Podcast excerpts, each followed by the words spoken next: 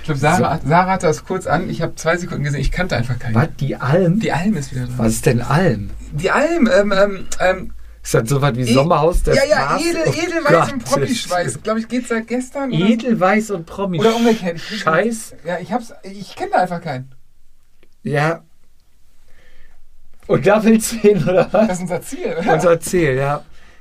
Wenn wir so weiter so viel Bier bekommen, sind wir Alkoholiker. Ja, dann hol doch mal was. Meine Güte. Es schmeckt wieder, ne? Dir schmeckt es wieder? He's back. He's back, genau. Ich würde sagen, wir fangen mit einem heimischen Bier. Was hat's mit diesem Gaffel Wiess auf sich? Gaffel Wiess? Willst du mit Gaffel Wiess anfangen? Ja, was hat es damit auf sich? Guck mal, meinem Schweizer Taschenmesser, was du eben noch belächelt hast. Victorinox. Der Kenner kennt den Namen. Ja? Ja, du als Bushcraft. Ach nee, dir als Sparfuchs ist es ja wahrscheinlich schon wieder zu teuer. Stimmt. Ja, so ein billiges. Da ist jetzt der essentielle Bieröffner dran. Ich nehme das BW Stumpf, oder wie heißt das? Stimmt, von der Bundeswehr. So, dann würde ich sagen, legen wir mal los. Vatasia, der Jedermann-Podcast. Darüber müssen wir reden. Mit Velo Fietz und dem Jedermann-Jupp.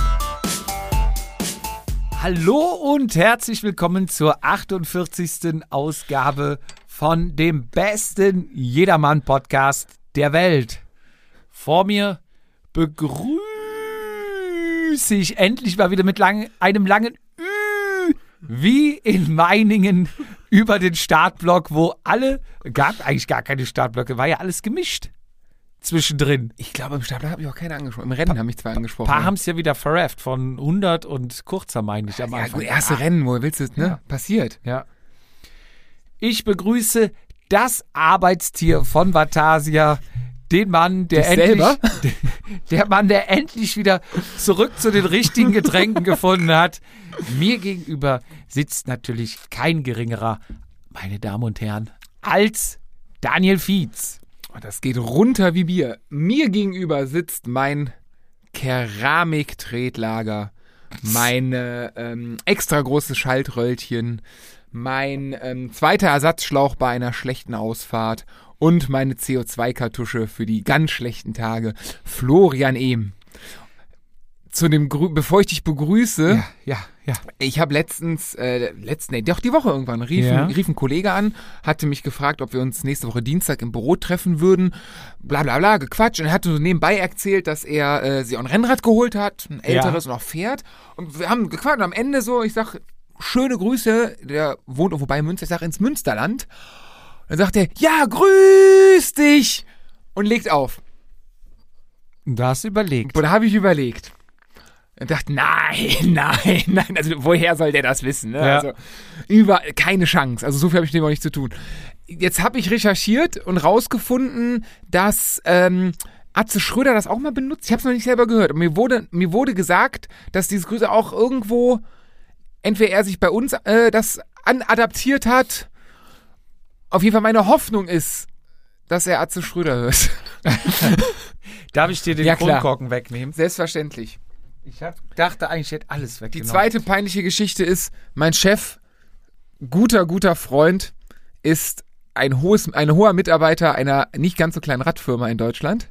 Alle Namen gleich offen. Und den habe ich auch getroffen. Nee, das ist auf jeden Fall sagt er, oh Daniel, wie heißt nochmal euer Podcast? Ich sage, Chef, das... Egal. Darf ich dir nicht sagen. Spielt keine Rolle. Doch, ich wollte hier meinem Kumpel, der arbeitet doch bei ... dem wollte ich sagen, dass ihr der größte Fahrradpodcast Deutschlands seid. Nein, bist du bekloppt? Halt die Klappe. Ja, sind wir, aber sag's nicht weiter. So in etwa. Das heißt also, ich bin ihm am Belabern. Ich sag, ist toll, wer in uns, habe ihm natürlich ein paar Aufkleber mitgegeben. Ich sag, 2 Räder. Ich habe ihm gesagt, Rahmengröße 56. Ja. Wir fahren alles. Ja. Ich arbeite dran. Ich sehe ihn nächste Woche wieder. Den Rest regelst du wieder über Vorbau. Ich habe gerade eben, ich habe mir einen 100er Vorbau bestellt. Oh, darfst du keinem sagen. Oh, ich bin mein Körper baut ab. Mir tut alles weh. Ich muss alle Register ziehen. Ja. Ich muss alle Register. Ich habe einen Sattel hoch. Ich habe Vorbau kurz. Ich habe, ich muss jetzt alles probieren, alles testen, damit ich wieder den Druck aufs Pedal bekomme, den ich noch nie hatte, aber gerne hätte. Ja. Ich bin jetzt auch letztens nochmal mit, also weil du sagst, von wegen, du bist überrascht, dass Leute uns hören, wo man es nie mit gerechnet hat. ich bin auch mit einem alten, Bekannten, den kenne ich echt auch schon was länger, hier aus der Gegend über Strava mal irgendwie kennengelernt und dann mal getroffen. Ach, du lernst bist der aber auch der. Leute über Strava kennen, nämlich einen Rafa. Ja? Rafa kennst du auch über Strava. Ja. Ich habe im Leben noch keinen Beispiel, also kenne mir im Leben nicht in mit dem Kopf. Bin ich gefahren und der ist so Peter Büschs Alter. Über den Peter Büsch hatten wir ja noch gequatscht. Marcel heißt der. Und der sagte auch, ja, die Folge sowieso, die fand ich ja echt ganz gut. Er meinte auch mit dem Carsten die Folge, weil dann viele alte Erinnerungen hochkamen. Fährt auch schon sehr lange Fahrt. Er kennt wahrscheinlich das Crossrennen noch in Birk. Er war mal im Sichtungsrennen und mit 15, er ist mittlerweile Anfang 50 und hört uns auch. Da dachte ich auch, echt, du hörst uns? Ja, klar. Ja, also. Wir sind eine feste Nummer in. Ich find's ja schön. In schwierigen Zeiten. Ja, auf jeden Fall. Das ist. Ich kann damit nur nicht umgehen, wie man gemerkt hat. Ich komme mit dem Fame nicht klar. Apropos schön. Wir kommen zu Biersendungen. Oh ja. Jupp, darf ich anfangen? Du musst sogar wegen anfangen. Wegen meinem schlechten Gewissen. Weil du, glaube ich, gefühlt. Wie lang Verzug? Ja. Halbes? Ich weiß es nicht. Also zu meiner Verteidigung, die Lieferung kam in einem... Nicht stattgegeben. Kam in einem CMP-Karton. CMP ist, glaube ich, Campagnolo-Bekleidungsmarke. So eine Outdoor-Bekleidungsmarke. Und ich dachte erst, meine Frau hat eine neue Jacke gekauft. Und da lag die Verpackung rum, bis ich die mal... Was ist das? Weiß ich nicht, ist dir. Und dann auf, oh shit. Und dann... Ei. Und ich möchte beginnen... Mit den Worten vorab, bevor ich anfange vorzulesen. Jan, es tut mir vom Hetze leid. Jan, jetzt weißt du, was ich immer aushalten muss hier. Und zwar schon Jahre, schon 48 Folgen. Bei dir ist es zum Glück noch. Aber Jan, du hast eine sehr schöne Karte geschickt. Auf jeden Fall. Ich weiß nicht, ist das der Maschsee? Das müsste der Maschsee aus Hannover sein. Genau. Ich meine, man sieht... Ganz hinten noch in kleinen ML7 stehen, glaube ich. Ja, aber die Sattelstütze ragt raus. Lieber Daniel, lieber Florian, lieber Fietz, lieber Jupp. Also. Ich dachte schon, wen meint er unsere jetzt? Unsere 4 Persönlichkeiten. Ja. Alle 4 im Raum, ja? Weiter. Ich kürze es ab, grüße euch natürlich mit gefühlten 10 Üs. Aus Niedersachsen. Ja. Genauer Hannover. Noch genauer Burgdorf. Ich glaube, da ist, Burgdorf kenne ich nicht, aber Hannover. Hannover ist für mich Deutschland. Buxtehude dürfen wir nicht mehr sagen. Aber Burgdorf. Also Hannover ist für mich Deutschland, weil zu allem anderen fällt mir irgendwie, der Rheinländer ist anders, der Ruhrpottler ist anders, selbst der Westfale ist irgendwie, aber der Hannoveraner ist Deutsch. Schnitt. Euer Podcast ist einfach nur sehr gut. Viele interessante Themen und immer lustig, informativ mitgeteilt. Männer, weiter so. Boah, bei jedem Satz wird mein schlechtes Gewissen größer. Es macht richtig gute Laune. In Hannover trinken wir Herrenhäuser Bier oder Gilde. Heute gibt es von mir 2 Patronen von Herribier, also Herrenhäuser. Ja. Du hast es schon umgedreht, damit du es mal... Ne, wo ist es hin? Da. Wunderschön. Wir müssen jetzt zum Schande vom Jupp. Es ist nicht kalt. Wir haben ja auch noch ein paar, die... Nee, vorher nicht. Das Argument okay, 10. Ich lege sie sofort kalt und zur 49. Wir trinken sie zur 50. Jubiläumsfolge. Das ist doch eine Wiedergutmachung. Das ist es doch. Apropos, auch wenn es beim 50 schaffen mag, auch wenn du uns hörst oder nicht hörst, wir kommen auf dein Boot. Jupp und ich haben da eine Idee. Ich glaube, eine WhatsApp-Gruppe. Wo war ich stehen geblieben? Heute gibt es 2 Patronen Herribier.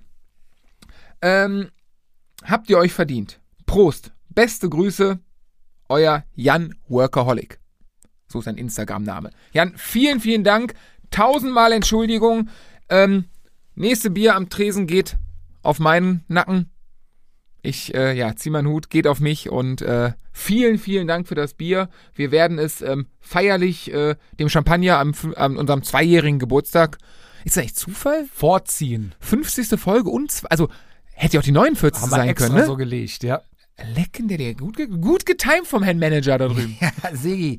Ja, das war's. Jetzt kommen wir zu dir. Jan, auch von mir natürlich vielen Dank. Und ja, Fietz, eigentlich hättest du dich auch bei mir mal entschuldigen können, weil ich ja jetzt ein halbes Jahr später erst in den Genuss komme. Ja, es tut. Ja. Aber wir kommen weiter und zwar, das ist auch ein bisschen spät, hat aber nichts mit mir zu tun, sondern mit Hermes. Das Ding hat, glaube ich, eine Odyssee durch ganz Deutschland hinter sich. Erstmal vielen Dank an Christian. Mhm. Christian aus Kleukheim. Wo ist das? Lass mich an Bier gucken. Uns, ja. Boah, 9er Postleitzahl, irgendwo Bayern. Hätte ich auch gedacht, könnte Bayern sein, kann aber auch Grenze zu den neuen Bundesländern sein. Die haben auch so hohe Postleitzahlen. Auch, okay. Ja gut, aber da ist ja die Brauereidichte auch verdammt hoch. Da wird auch ordentlich gezaubert, ne? So, wir haben Bier bekommen vom lieben Christian. Es ist leider die Flasche vom Fietz zu Bruch gegangen. Siehst du, das ist Karma. Jetzt hat er eine weniger. Aber wir haben wirklich eine sehr grandiose Auswahl geschickt bekommen. Und zwar von Staffelbergbräu haben wir einmal Maibock mal wieder mit 7% bekommen. Müssen wir unbedingt mal probieren. Vielleicht bei der 50. Folge auch. Da trinken wir sie alle. Da lass ich mich fahren. Dann haben wir von Staffelbergbräu das helle Vollbier bekommen. Das glaube ich einfach so ein Durstlöscher, den du einfach mal bei 30 Grad zum Frühstück trinken kannst. Mhm. Nach deinem All-in-One-Drink morgens. Sofort. Dann haben wir Huppendorfer Bier bekommen. Sieht auch sehr lecker aus. Und Brauerei Dremel. Das scheint auch was Lokales zu sein. Aus Wattendorf oder Mattendorf. Hast du eine Postleitzahl? Herzlichen Dank für eure Unterstützung. Mein lieber Schwan steht sogar drauf gedruckt. Hast du eine Postleitzahl? Postleitzahl? Ob die aus der gleichen Ecke kommen? Ob er wirklich hart regional gekauft hat? Oder? 9, 6. Alles gut, ist das gleiche. Dann habe ich hier 231. 9, 6. Ja. Wattendorf. Ist daneben. Krass. Mit W. Vielen lieben Dank, Christian. Also ich würde mal sagen, die 50. Folge. Der Bierkonsum ist gesichert. Treffen wir uns auf neutralem Boden. So, Fietzi, bevor wir heute etwas technisch werden. Oh ja? Nachdem es ja immer, also klar ist es immer sehr unterhaltsam, aber bevor es technisch wird, sag mal, habe ich einfach mal eine Frage. Liest du dir Rennberichte durch? Immer seltener. Also ich glaub, hast du mal welche selber geschrieben damals? Ja, weil du dachtest, Leute interessiert's oder ach so, ja, weil man es so machte? Weißt, da gebe ich dir meinen Tipp. Ich weiß nicht genau, wie es geht, aber guck mal bei Facebook, scroll mal deine eigene Chronik runter. Ja. So Anfänge. Alter Falter, ey. Dann wäre ein Rennbericht ja noch was Cooles. Also hier hat jeder auch noch Fotos gemacht. Vom Sportografiker. Nein, da schreibst du heute, ey, heute coole Trainingsrunde gedreht. Ach so, echt? Hast du das? Ja, ich muss aber auch gucken. Ich glaube, das hat jeder gemacht. Nein, ich nicht. Ach, mit Sicherheit. Wenn drauf ja, okay. Also irgendein Quatsch, also wo du heute mit heutigem Fingerspitzengefühl für soziale Medien denkst so, Alter. Mach es nicht. Einfach nur Alter, ne? So, und da, aber ganz viel. Also ich glaube so ein bisschen, Twitter, habe ich nie verstanden, habe ich nie gemacht, aber ich glaube, Twitter ist was, einfach mal so kurz eine Meinung rausgeballert. Ja, wir hatten früher auch mal so einen ganz Euphorisierten im Team. Ja. Einmal irgendwo am GCC-Rennen am Podest gelandet und dann eine riesen Show abgezogen. Ja, ab jetzt Rennberichte, die müssen online sein, bevor man zu Hause ist. Und ich danke meiner Familie. War das der? Ja, während der Fahrt muss das schon alles gemacht. Ab jetzt nehme ich das in die Hand, die Rennberichte. Aber glaube ich, weil er nur dachte, dass er weiter die Erfolge einfährt. Hat nicht ganz geklappt mit den Rennberichten und mit den Erfolgen. Und ist dann auch alles wieder in der Versenkung verschwunden. So. Aber ich mag Rennberichte, also ich liebe das. Das ist für mich so für mich die Klolektüre. Die schriftliche das schriftliche Festhalten der Ausreden, die direkt nach dem Rennen spontan raussprudeln. Lustigerweise sollte man ja meinen, dass sie dann überlegt, durchdacht sind. Ne, also die Ausreden nach dem Rennen, gut, da ist viel Emotion, da ist viel Momentum dabei. Ja. So, aber wenn du mal eine Nacht drüber schläfst oder so und dann nochmal sacken lässt und das geschriebene Wort, das Internet vergisst ja nicht, bekanntlicherweise, sollte man sich ja schon überlegen, dreimal, was man da reinschreibt. Und da bin ich voll bei dir. Ich sagte gerade, so ein bisschen Klolektüre. Bei mir ist es so, wenn wirklich wöchentlich Rennen sind, wird's mir zu viel. Da verliere ich das Interesse nach 2-3 Rennen. Mhm. Meistens am Anfang, klar. Ich weiß noch, bei uns im Team war, als wir mal mit dem ganzen Team auf Mallorca im Trainingslager waren, wurde sich am Anfang alle motiviert, wollte jeder einen Bericht schreiben von jedem Tag. Vom Trainingslager? Ja, so heute sind wir da entlang gefahren, heute haben wir Frühsport gemacht, die Steph. Das hat genau, ich glaube, wir waren 2 Wochen, das hat eine halbe Woche angehalten, also 3 Leute. Und dann hat, das Geile ist, unser Team war dann auch so locker und hat gesagt, ja gut, dann machen wir das eben nicht. Ich meine, ja, du kennst ja unsere Homepage. Aber und wenn ich dich auch mal kurz unterbrechen darf, aber diese Trainingsberichte, das ist doch nachher wie diese Mathe-Akrobaten auf Strava, die dann bei ihrer Fahrt schreiben, 3x5, 7x80, 3x ESP, 3x ASR, es ist im Endeffekt 5 mal, sonst nur EB, dann nochmal K3, 3x70, 4x5. Nee, das ist ja dann noch raushauen, dass du der dicke Boy bist. Bei uns sah es eher so, im Prinzip, wenn du ehrlich bist, sind Rennberichte ja, Rennen sind unterschiedlich von der Topografie, auch von der Entwicklung, aber im Prinzip ist es immer das Gleiche. Startschuss, irgendwann wirst du abgehangen, es hat nicht gereicht, es waren alle anderen schuld und vor dir hat einer reißen lassen oder ist keine Ahnung was so, ne? Und du kannst nie was dafür. Das ist so der klassische Rennbericht. So der klassische Trainingslagerbericht ist, wunderschöner Morgen, wir machen Frühgymnastik vom Frühstück, als ob. So, dann frühstücken wir gut, dann machen wir eine wunderbare Tour, die Landschaft ist toll, eine tolle Kaffeepause, der Kuchen darf nicht fehlen und was eine Mandelblüte auf Mallorca. Ich habe in meinem Leben noch keine Mandel auf Mallorca gesehen, aber jedes Jahr erzählt mir irgendeiner von der Mandelblüte, wie toll die ist. Aber haust du da nicht auch rein? Harte Trainingsfahrten, Leute sind bis an die Grenzen. Ja, klar. Und am Ende wurde nochmal gesprintet, um zu zeigen, wer was kann. Und danach natürlich das Laktat kam aus den Ohren. Deutsche Vita. Nee, in die Deutsche Vita. Oder du stehst halt bis zum Bauchnabel im Pool, um dich zu regenerieren, mit einem Shake. Das ist wie ein Rennen, es ist immer das Gleiche und bei dem Mallorca, das habe ich glaube ich auch sogar, ich müsste mal bei Facebook, also wer mal Bock hat, guckt sich bitte mein Facebook-Profil an. Ich glaube, das habe ich auch vor Teamzeiten mal gedacht, dass das Menschen interessiert und habe das dann halt selber für mich, also für meine Fans gemacht. Also das war halt eine Sache, ich meine, wir sind ja wirklich die mit Social Media überrascht worden sind. Wir sind groß geworden und dann kam Social Media. Ich glaube, wenn du so 5-6 Jahre jünger bist als wir, die sind damit groß geworden. Wann kam StudiVZ, Facebook? Da war ich schon volljährig. Das erste war U-Boot, das war die erste. Ich hatte StudiVZ das erste. Ja, aber mit der Gruppe, ich bin gar kein Student. Erste nicht. Nee, bei uns gab es nur eine Gruppe, also unvorstellbar, heutzutage gab es eine Gruppe, die hieß Scheiße, war ich gestern voll. Und da wurden ohne Scheiß die übelsten Bilder rein. Einer mal eingepennt, der hatte eine Brille auf, ne? Dann haben sie Fleischwurstscheiben abgeschnitten, Augen drauf gemalt und dem unter die Brille geschoben, Bilder gemacht, die wurden dann da hochgeladen, ne? Wo du sagst, heute, da musst du ja 300 Leute fragen, 50 Unterschriften einholen, darf ich dieses Bild von dir veröffentlichen? Aber ist ja auch gut, das war ja damals die Zeit, wo man nicht drüber nachgedacht hat. Ich habe tatsächlich heute auch grenzwertig, ich will gar nicht darauf weiter hinausgehen, habe mich entschuldigt, habe meine Reue getan, habe damals in der Ausbildung eine Abmahnung bekommen, wegen heute wird man Cybermobbing sagen dazu, weil wir damals tatsächlich ich habe eine StudiVZ-Gruppe hatten mit, glaube ich, 4 Azubi-Kollegen, mehr nicht, und wir haben uns über einen Azubi-Kollegen lustig gemacht, der, aber auch noch gebrüllt hat, sagen wir es mal so. Also das ist meine Ausrede, aber nach heutigem Sinne, mit dem heutigen Wissen, grenzwertig assi. Aber heute wird es wahrscheinlich nicht bei den 4 bleiben, sondern man wird öffentlich. Und da ist dieses Thema Datenschutz und so weiter gar nicht so schlecht, dass solche Sachen halt gar nicht mehr so. Also früher war man da viel, viel lockerer mit. Man kannte es noch gar nicht. Die WhatsApp, ne? Waren ja die ersten Schritte. Die StudiVZ-Gruppe dem Taxifahrer besoffen die Welt erklären. Ja. Das habe ich gern gemacht. Das habe ich sehr, sehr gern gemacht. Und danach die Fußmatte geklaut. War so ein Sport bei uns. Wie kamen wir jetzt darauf? Das ist, von den Rennberichten. So, ja. Das ist, wie gesagt, deswegen, es ist selten was Neues, weil, entweder der Gewinner schreibt einen Bericht, ja super, geil, du hast gewonnen, Chapeau, Himmels Willen, alles klar, erzähl mir, wie du es gemacht hast. Oder du hast verkackt. So, und jetzt die Wahrscheinlichkeit, dass du das Verkacken in irgendeiner Form zugibst, ist leider verschwindend gering.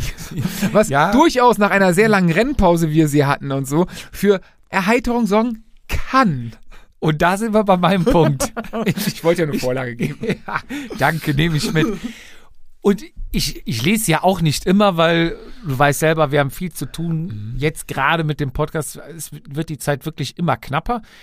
Aber ich habe mir jetzt nochmal die Zeit genommen, nach Meiningen, alle brannten drauf. Das war ja gefühlt, oder es war das erste Jedermann-Rennen wieder seit 1,5 Jahren. Das erste zumindest richtig große. Uns wurde ja geschrieben, dass irgendwo... Letztes Jahr mal gab es nur ein paar Lizenzrennen, aber ein richtiges Jedermann-Rennen. Hat uns nicht irgendwer geschrieben, dass die eine Woche vorher irgendwas in Berlin hatten? Egal. Aber halt nicht in dem Rahmen, nicht in der Größe, nicht in dem... Ich wollte gerade sagen, da war ja Who is Who. Ja. Ne, waren Teams da, es war... Also ohne andere jetzt klein machen zu wollen, das war das erste... Groß-Event. Ja, machen wir das Groß-Event. Genau. So. Und da dachte ich schon, jetzt guckst du mal rein. Es ist ja auch immer so, vorher war ja jeder im längsten Trainingslager der Welt, 1,5 Jahre wurde ja trainiert zu Hause, ne? Und wenn du keine 300 am Stück gefahren bist, bist du ja schon raus, ne? Ja, deswegen bin ich auch abgeschrieben, ich bin ja... Da kommen wir gleich nochmal zu. Da habe ich auch gesehen auf Strava, vielleicht bringen wir es gerade noch kurz mit rein. Ich gucke rein, also wenn du 300 fährst, ist, glaube ich, schon normal. Ja. Das ging doch so letztes Jahr, so ab April ging das doch los. Ich weiß noch, wo ich damals das erste Mal die Sorpesee-Runde gefahren bin. Da hattest du noch Kommentare drunter. Wow, krass, so weit, starke 200? Leistung. 200 ein bisschen mehr? 218 oder sowas, okay. Ne? Und dann warst du stolz. 218, das war Wahnsinn. Mittlerweile 300 schreibt schon gar keiner mehr was drunter. 400 ist dann schon, hui. Aber es gibt ja mittlerweile auch schon die 500. Die 5 steht vorne, ne? Alter, ey. Das fahre ich im Monat nicht. Aber du brauchst nicht meinen, dass das Männer sind. Ja. Da habe ich letztens gesehen, ich weiß gar nicht, wer was, ich glaube Manuela oder was, Riesending gefahren und noch irgendein Mädel. Marion, die ist mal bei uns im Team gefahren. Die macht das schon, glaube ich, bevor es Strava gibt. Hammerhart. Also für die brauchst du kein Corona, dass die sowas macht. Da muss man die in echt Schutz krass. Nehmen. Nee, aber zurück zum Thema, da habe ich dann gedacht, jetzt liest du nochmal Berichte und jetzt willst du mal gucken, weil keiner wusste, wo er dran war wirklich. Jeder kommt da hin und du weißt ja nicht, was hat die Konkurrenz gemacht? Haben die auch irgendwie so, ich trainiere jetzt und ich will einfach mal, ich nutze die Zeit, um meinen Trainingsplan durchzuziehen, ohne dass er von Rennen zerschossen wird. Ne? Genau. Oder halt andere Festivitäten und so. Gab ja nichts. Gab keine Hochzeit, gab ja gar nichts. Also keine Störungen. Oder es richtig durchtreten. Mache ich jetzt wie der Fietz, locker lustig, weil es findet ja eh nichts statt. Ne? So. Hat sich gezeigt, also jetzt mal plus minus 5 Positionen und dich mal rausgenommen. Also ich glaube, ich hatte die entspannteren 1,5 Jahre. Ja, aber du hast trotzdem ein gutes Ergebnis eingefahren. Das meine ich ja damit. Ne? Also das, was ich gemacht habe, bin ich immer noch überrascht von mir. Warst du vor mir? Für den Aufwand warst du vor mir. Also in der Relation. Das ist ja die Frage immer, was passiert, wenn ich mal richtig trainieren würde? Wollen wir uns nicht ausmalen? Nee, ich kann meinen Körper gar nicht. Ja, naja, alle am Start, jeder haut was raus, jeder preist natürlich vorher an, FTPs werden durch den Raum geschossen. Es hat mal ein bisschen geswitcht. Früher war es den ganzen Winter mit einem Virus, den kein Mensch kennt. Ich meine, ist ja jetzt lustig, egal. Warst du krank, du hast quasi nichts trainiert, du hast immer tief gestapelt. Das ist ein bisschen geswitcht, ein bisschen umgekippt. Ne? Jetzt mittlerweile da wird ja mal auf den Tisch geklatscht, möchte ich behaupten. Ja. Und gesagt, hier, ne, 3,50 aufwärts bei 45 Kilo Gesamtgewicht. Minimum. Und du denkst so, fuck. Ja, was sind die alle fit, ne? Und dann hast du zum Glück immer noch so einen Rafa, der dann sagt, Jungs, lass die erstmal auf der Straße fahren. Ne, das sind Zwift-Rennen, fährst du, hast das selber mitbekommen, da nehmen dir Leute Minuten ab, wo du denkst, hä? Die am Berg kurz hinter mir abgeplatzt sind. Ja, so, bitte, sagst du es selbst. Ja, ist ja auch Tagesform. Ja, alles, das kommt ja doch dabei und dann gibt es ja auch Leute, die auf den Peak hin trainieren und alles. Naja, wie auch immer, ich habe mir dann nochmal ein paar Rennberichte durchgelesen und es ist echt immer unterhaltsam, weil du kriegst ja schon ungefähr mit, wie es war, weil wir haben uns ja jetzt bei der letzten Folge unterhalten. Du warst in der zweiten Gruppe. Wir haben da ein paar vom Rafa Marta, jeder hat da mal so seinen Teil erzählt. Dadurch bist ja auch, und du sprichst auch mit anderen, hey, wo warst du? Und dann kriegst du ja dann doch manchmal auch eine ehrliche Meinung. Mit Glück. Und witzig finde ich auch immer, wenn du da dem Ziel ankommst, du fragst 10 Leute Und alle 10 sind nicht zusammen angekommen, aber jeder von den 10 sagt dir, ich bin im Hauptfeld reingefahren. Na klar, ne? Das Hauptfeld ist immer. Da waren nur ein paar vorne weg. 10 Hauptfelder gefühlt, ne? Und die Gruppe hat nicht zusammengearbeitet, sonst hätte sie ja bekommen. Ja klar, nur den du fragst, hat noch gearbeitet. Sonst wären von hinten nochmal 30 aufgefahren. Und das ist ja nichts ändern, ne? Das ist, nee. Solange ich den Quatsch mache, solange ist es so. Weißt du was, dafür liebe ich das auch einfach so. Ja, total. Ich find's einfach geil. Und da habe ich mir einen Rennbericht durchgelesen. Und in einem hatte ich dann auch, wusste ich ja, wer es war, hatte ich dann auch gelesen, dieser Anstieg, 1,4 Kilometer, war dann halt so, da wo man auch die Selektion erwartet hatte. Die hat ja dann beim ersten Mal, soweit ich das mitbekommen habe, nicht funktioniert. In dem Rennbericht hat man. Wenn wir mal ehrlich sind, ich bin 50. geworden und hinter mir sind mit der gleichen Zeit noch, also sprich, ich glaube 60 Leute sind über den Berg. Ihr seid mit 11 Leuten vorne raus. Ja, aber das steht beim ersten Mal, beim zweiten Mal heißt 60 Leute sind plus minus die gleiche Zeit. Auch das war keine Selektion. Nee, aber da war schon, hatte man schon 60 Jedermänner, ne? Also, naja. Ja, ich hatte mich nur umgedreht. Nach dem ersten Mal kam ja dann die Abfahrt. Da waren wir auch nicht mehr, oder? Nee, ersten Berg kam die Abfahrt.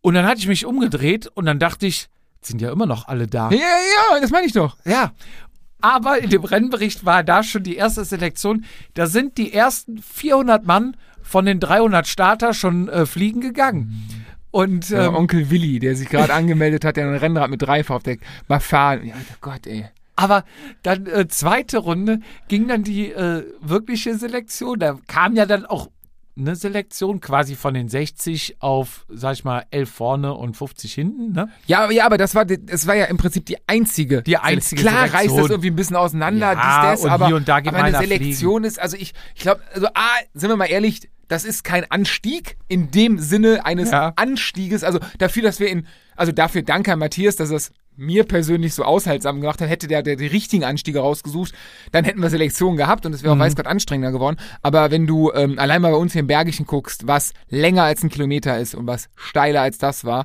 ich habe mich früher mal gegen dieses Wort gewehrt, aber eine Asphaltblase im Prinzip. Heißt, umgekehrt, wenn du meinst, da was reißen zu können im Voraus, weil du gut trainiert hast und weil du wahrscheinlich gut im Sprint bist oder so weiter, darfst du da eigentlich nicht, also ich sag mal so, wenn das ein Profirennen gewesen wäre, wären Sprinter an dieser Selektion nicht selektiert worden. Ja, ich habe ja auch eine Aufzeichnung bei mir. Es wird ja mittlerweile alles aufgezeichnet. Mhm. Es werden ja auch die Gänge aufgezeichnet bei einer elektrischen Schaltung. Hast du vorne runtergeschalten? Nee. Nein, ich bin auch das Ding komplett auf Scheibe. Du auch? Bei mir kann ich ja nichts mehr. Die Fotos.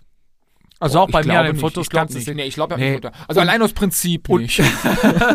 Und da würde ich ja schon sagen, kann es kein Berg sein. Das meine ich damit. Am Berg schaltest du auf. Ja, es war anstrengend, aber das ganze Rennen war auch, also von der Strecke hätte es viel selektiver sein können, wenn man es wie ein richtiges Rennen mit Messern zwischen den Zähnen vom ersten Minute an gefahren wäre. Hätte, ja. So, was habe ich auch vorher gesagt, was ich glaube, hat keiner gemacht. Die hätten es gekonnt von der Leistung, gar keine Frage. Also ich nicht, für mich war es mein Plus, sonst hätte das bei mir auch anders ausgesehen. Aber ich glaube, die Leute waren alle, es wollte sich keiner die Blöße geben zu platzen, weil es das erste Rennen ist, nicht jeder, ne, hier, wenn ein gutes Ergebnis haben, dann ist man vorsichtiger. Aber wenn, ich glaube, da mal richtiger offener Schlagabtausch gewesen wäre, dann ist so ein Zickzack in der Abfahrt durch so Dörfchen und so weiter, weil dann zeigen sich da, glaube ich, fahrerische Defizite, vor allem bei mir oder bei meinesgleichen im Vergleich zu guten Fahrern, da, wenn man da mal nach einer Kurve schneller antritt und so, ich glaube, das sind die Dinger, wo es weh tut und da ist so ein Berg, in Anführungszeichen, das war halt nicht böse gemeint, aber das war halt ein bei uns ein richtiges Jedermann-Rennen. Es wurde zu diesem vermeintlichen Berg gefahren, da wurde alles rausgepustet, was geht. Mhm. So, in der letzten Runde gab es halt die nicht glückliche Fügung, glücklich durch Leistung, natürlich erzwungen, die Fügung, dass ihr vorne weg wart. Wenn du vorne rausfällst, bist du wahrscheinlich nicht der Schlechteste des Rennens. So, das heißt, die Jungs, die da vorne rausfallen, können vermutlich etwas treten. So, dass die das dann durchziehen und dass die hinten bleiben, offensichtlich nicht so gut treten können. Das ist ja alles logisch, das ist ja keine Überraschung. Ja. So, das meine ich damit, dass das Rennen im Prinzip einfach durchschaubar war, wenn du Beine hast. So. Ja, Ja, so kann man es doch ganz gut. Da muss ich auch mal recht geben. Ja, aber ich fange ja dann an nachzuforschen. Da habe ich mir heute auch mal die Zeit genommen, wo ich die Rennberichte gelesen habe, auch mal zu prüfen. Stimmt das denn alles? Weil du sagst ja, ne, das wird dann alles schön geredet. Und dann habe ich in einem Bericht auch gesehen, und oben fehlten uns 20 Meter zu uns, zu den 11 Ausreißern. Weißt du eigentlich, wie viel da du der 11 über der Kuppe warst? Ja, der 11. Okay. Geil. So. Ah ja, stimmt, doch, der Haute war, ja, da hast du erzählt. Ja, stimmt. Ich war so gerade der 11. und hatte dann gesehen, denke ich jetzt, auf der Kuppe, da war ja die Aktion, wo ich glaube ich 3 oder 4 Mal nochmal volle Pulle reingetreten habe, um in der Abfahrt auf Speed zu kommen und bin dann rangerollt. Ne? Danach kam ja eine längere Abfahrt, die dann so ein bisschen kurvig wurde unten. Was dir ja auch eigentlich liegt, ne? Also fahren kannst du ja. Ja, also bin nicht der Beste, aber auch nicht der Schlechteste, aber ich komme da ganz gut durch. Und das war, glaube ich, mein Bonus, da bin ich so gerade noch rüber gehüpft. Und dann hieß es, 20 Meter hätten oben gefehlt. Und ich glaube, bei mir haben es so, ja, vielleicht 5 oder 10 Meter zum Vordermann oder was gefehlt. Und wenn du die siehst, dann kriegst du auch bei Puls 180 irgendwie nochmal 2-3 Mal die Kurbel mit 800 Watt Grad umgedreht, weil du weißt, danach noch 2 Sekunden Schmerzen, 3 Sekunden Schmerzen. Und dann kannst du erstmal rollen lassen. Ist ja auch ein bisschen Charaktersache, ey. Du quälst dich ja nicht so lange, um da hinzukommen, um dann quasi an eine Mühe zu schaffen. Also ich glaube, dann ist wirklich das, also wenn du es so weit schaffst, also so weit heißt da vorne gut platziert zu sein, ist ja auch nicht einfach, ne? Du warst ja immer unter den ersten 10, ich habe ja mal deinen Helm gesehen, das Trikot, wo nicht ganz hinten war. So, das kostet ja auch mehr Kraft, als ich definitiv aufgebracht habe. Und dann, wenn du dann sagst, ach komm, fickt euch doch, dann wäre was falsch. Nee, dann. Und da dachte ich auch bei diesen scheiß 20 Metern, die drückst du da doch irgendwie zu. Und dann dachte ich, jetzt guckst du mal auf Strava. Strava lügt ja nicht. Und dann habe ich geguckt und dann gibt's, kannst ja auch so einen Rechner, ne, hier Strecke, Geschwindigkeit, Zeit und der spuckt dir dann alles aus. Kannst du alles eingeben, was du haben willst. Und dann habe ich doch tatsächlich mal nachgerechnet nach diesem Rennbericht. Und es waren tatsächlich original 86 Meter. Also wo wir auf der Kuppe waren, und die hinter uns waren doch 86 Meter. Und gut, bei 86 Meter, die drückst du vielleicht nicht. Da macht auch der Kopf dann irgendwie zu. Und ja, was heißt zu? Da siehst du, okay, der Drops ist gelutscht. Genau, ja. Dann musst du sagen, okay, Jungs, und viel Spaß. Und was ich geil fand, dann normalerweise bei 20 Metern, wie ich eben gesagt habe, die Abfahrt kriegst du dann noch zu, stand dann noch, und danach ging es wellenförmig oder... Wellen, wie sagt man da? Ja, doch, wellig weiter, sodass wir auch nicht die Lücke zufahren konnten. Ich überlege gerade, ist klar, ist natürlich die selektive Wahrnehmung, ist ja auch schon 2 Wochen her, aber ich meine, also es kann sein, dass ich jetzt Quatsch erzähle, müsste ich den Jens vom RTV nochmal fragen. Ich meine, wir wären vorne in der zweiten Gruppe das erste Pimmelchen gewesen, also das erste kleine Grüppchen war ja sehr auseinandergefetzt. Ja. Und ich glaube, mich rausgenommen, oder am Anfang habe ich auch ein bisschen, wir haben in der Abfahrt versucht, irgendwo ranzukommen wieder. Ich weiß jetzt nur nicht, ob das welche vom Hauptfeld waren oder ob ihr das wart, die wir nicht bekommen haben. Mhm. Das kann ich dir nicht mehr sagen. Flybys kann man vielleicht mal prüfen. Müsste ich mal gucken. Aber da war, also wir haben auf jeden Fall, also es war nicht dieses über den Berg mitkommen und dann rollen lassen. Wir hatten auch noch ein bisschen Arbeit, um das alles wieder so zu formieren, dass es für uns angenehmer war. Ich krieg's aber nicht mehr ganz zusammen. Ich müsste jetzt mal oder Flybys halt gucken. Aber ich muss sagen, ich finde es unterhaltsam und das ist wichtig. Unsere Rennberichte sind übrigens auch nicht besser. Die sind noch knalliger. Ja klar, bei uns gibt's immer einen Fun-Bericht. Da steht eigentlich nur drin, glaube ich, wer wie viel Tablett Bier von der Theke geholt hat und was passiert ist hinter der Bühne und sowas. Und dann gibt's noch einen Rennbericht. Und falls sich da draußen einer angesprochen fühlt, der einen Rennbericht geschrieben hat, bitte weiter so machen. Ich find's genial, ich find's unterhaltsam, es muss so sein. Ein bisschen Spielraum muss man auch jedem mal gönnen. Und ihr seid super gefahren alle. Und da gehört es hat immer nicht an euch gelegen. Denkt dran, das ist das Credo des Jedermanns, der andere war schuld. Und ihr seid nicht schuld. Fahrt weiter. Wenn die anderen Blödmänner mal nicht mitfahren, dann gewinnt ihr das Ding auch. Ich überlege gerade, wie lange fahre ich Jedermann? 2012, Moskowskaja, 12 Nutrition davon. Ich sag mal so 2009. habe ich mit Jedermann begonnen und dann wurde das sukzessive immer mehr. Das heißt, ich wäre jetzt im 12. Jahr, Jedermann. Mhm. Und in den 12 Jahren, das hört sich jetzt blöd an, aber ich habe viele kommen und gehen sehen. Ich habe auch viele hochdotierte Lizenzfahrer kommen sehen, die machen wir alle platt und die waren schneller weg als es ist, glaube ich, es ist das Umfeld. Es ist das, dieser Jedermann-Bubble. Ich hasse dieses Wort, aber die Blase. Ich glaube, dass der einzige Mensch kann da gar nichts für. Ich glaube, du betrittst irgendwie so eine durchsichtige Schwelle, übertrittst eine Schwelle in deine Blase und dann bist du da gefangen und dann ist das ein Automatismus. Und wenn du nicht mitmachst, fliegst du raus. Ja, genau, das ist die Sache. Und ich glaube, das sind nicht mal die einzelnen Menschen, also die Menschen sind gar nicht so. Ich glaube, wenn du die im normalen Leben hast, dann werden die dir ganz sagen, aber Kacke. Ich glaube, sobald die in diesem Jedermann-Ding sind und sobald du dann teamaktiv bist, dann dieser Teamgedanke ist vielleicht auch ein bisschen, um dem Sponsor Rechenschaft abzugeben, oder? Dass der denkt, wir sind aktiv. Oh, da hattet wirklich nur, das war aber ein Tanz auf der Rasierklinge. Wir haben alles gegeben, das ist immer. Ja. Ne? Es zählt ja nicht immer nur der Sieg, es zählt ja auch, dass alles gegeben wird. Der Einsatz, dass wir wirklich uns richtig aus dem Leben ballern. Dafür können verdammt viele Leute nach dem Rennen verdammt schnell wieder reden. Also ich meine, ich bin ja eher der Typ, der zurückhaltende Typ, der stillen Worte und der auch mal schweigt, ne? Ja, genau. Ich weiß nicht, ob du dich erinnern kannst, wie lange ich gehustet habe im Ziel. Leistungshusten. Ja, aber mal mindestens eine halbe Stunde. Ich konnte überhaupt nichts sagen und da waren sie schon alle am Diskutieren. Mein Credo ist, Jungs, wenn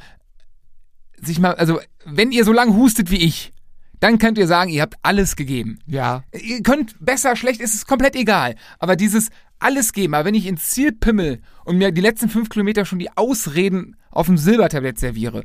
Das ist, aber ich find's geil. Aber ich find's so ein bisschen, das ist halt, ich habe das ja schon 10-mal gesagt und ich werde es immer so, meine Liebe zu diesem Sport ist einfach dieses, dass du dir so oft wehtun kannst, hintereinander, immer wieder. Du ballerst dich aus dem Leben, das Rad rollt weiter, 2 Minuten später machst du es wieder, diese Wiederholung. Du läufst einmal im Sprint voll ins Laktat, du bleibst stehen, fällst um, aber du kannst definitiv nicht weiterlaufen. So, Schwimmen habe ich noch nie so gemacht, glaube ich, aber wenn die Luft aus ist im Wasser, ist doof.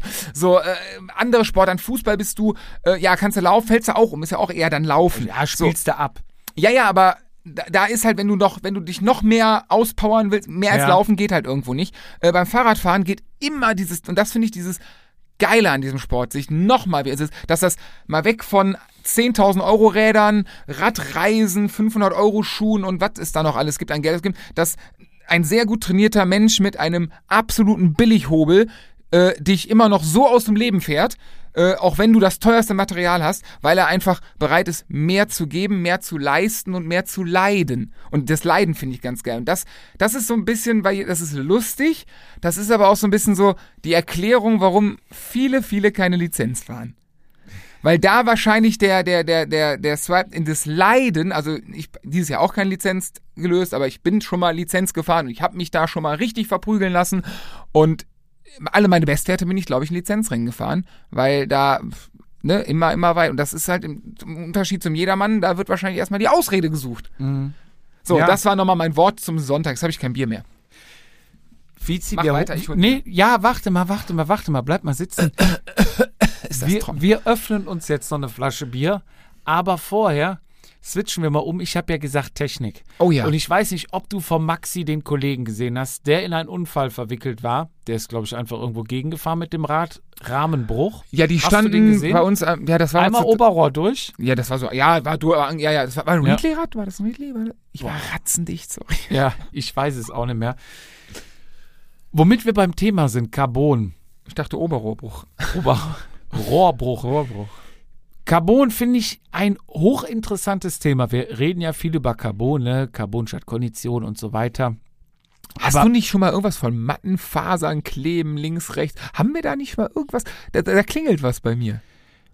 Ich hatte mal hier, während du noch im Delirium lagst, einen Carbon-Experten eingeladen. Ah.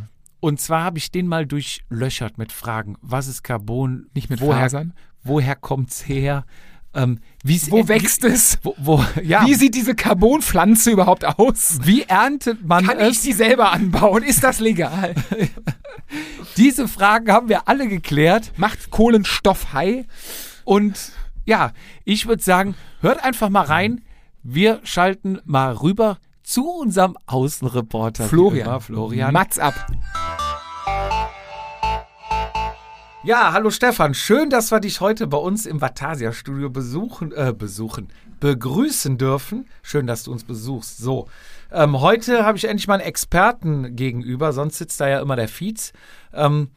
Du bist der Carbon-Doktor schlechthin. Wir haben dich schon mal kennengelernt. Damals hast du für Habrich schon mal bei uns einen Vortrag gehalten, der höchst interessant war, wo man mal begriffen hat, was Carbon ist, wo Carbon herkommt, wie Carbon reagiert, weil da gibt es ja auch ein, zwei Mythen, die so rumgehen. Also ich sage jetzt mal, der Otto-Normalverbraucher hat ja schon mal die Meinung, Carbon bricht wie Glas oder sonstige Sachen. Aber fangen wir mal von vorne an. Du bist wie zu Carbon gekommen, wie ist dein Werdegang oder wie hast du dich entwickelt und hast diesen Titel als Carbon-Doktor erreicht. Du bist ja wirklich Doktor, ne? Ja, erstmal moin Jupp. Freut mich auch, dass ich mal hier sein kann. Mal ein bisschen was über Carbon erzählen. Ist ja schon eine ganz schön lange Zeit. Ich mache das schon seit bestimmt 13, 14 Jahren jetzt. Und wie bin ich zu Carbon gekommen? Von Hause aus bin ich eigentlich Feinmechaniker, also richtig klassischer Geselle mit einem Stück Metall, aus dem man da was rausfräst.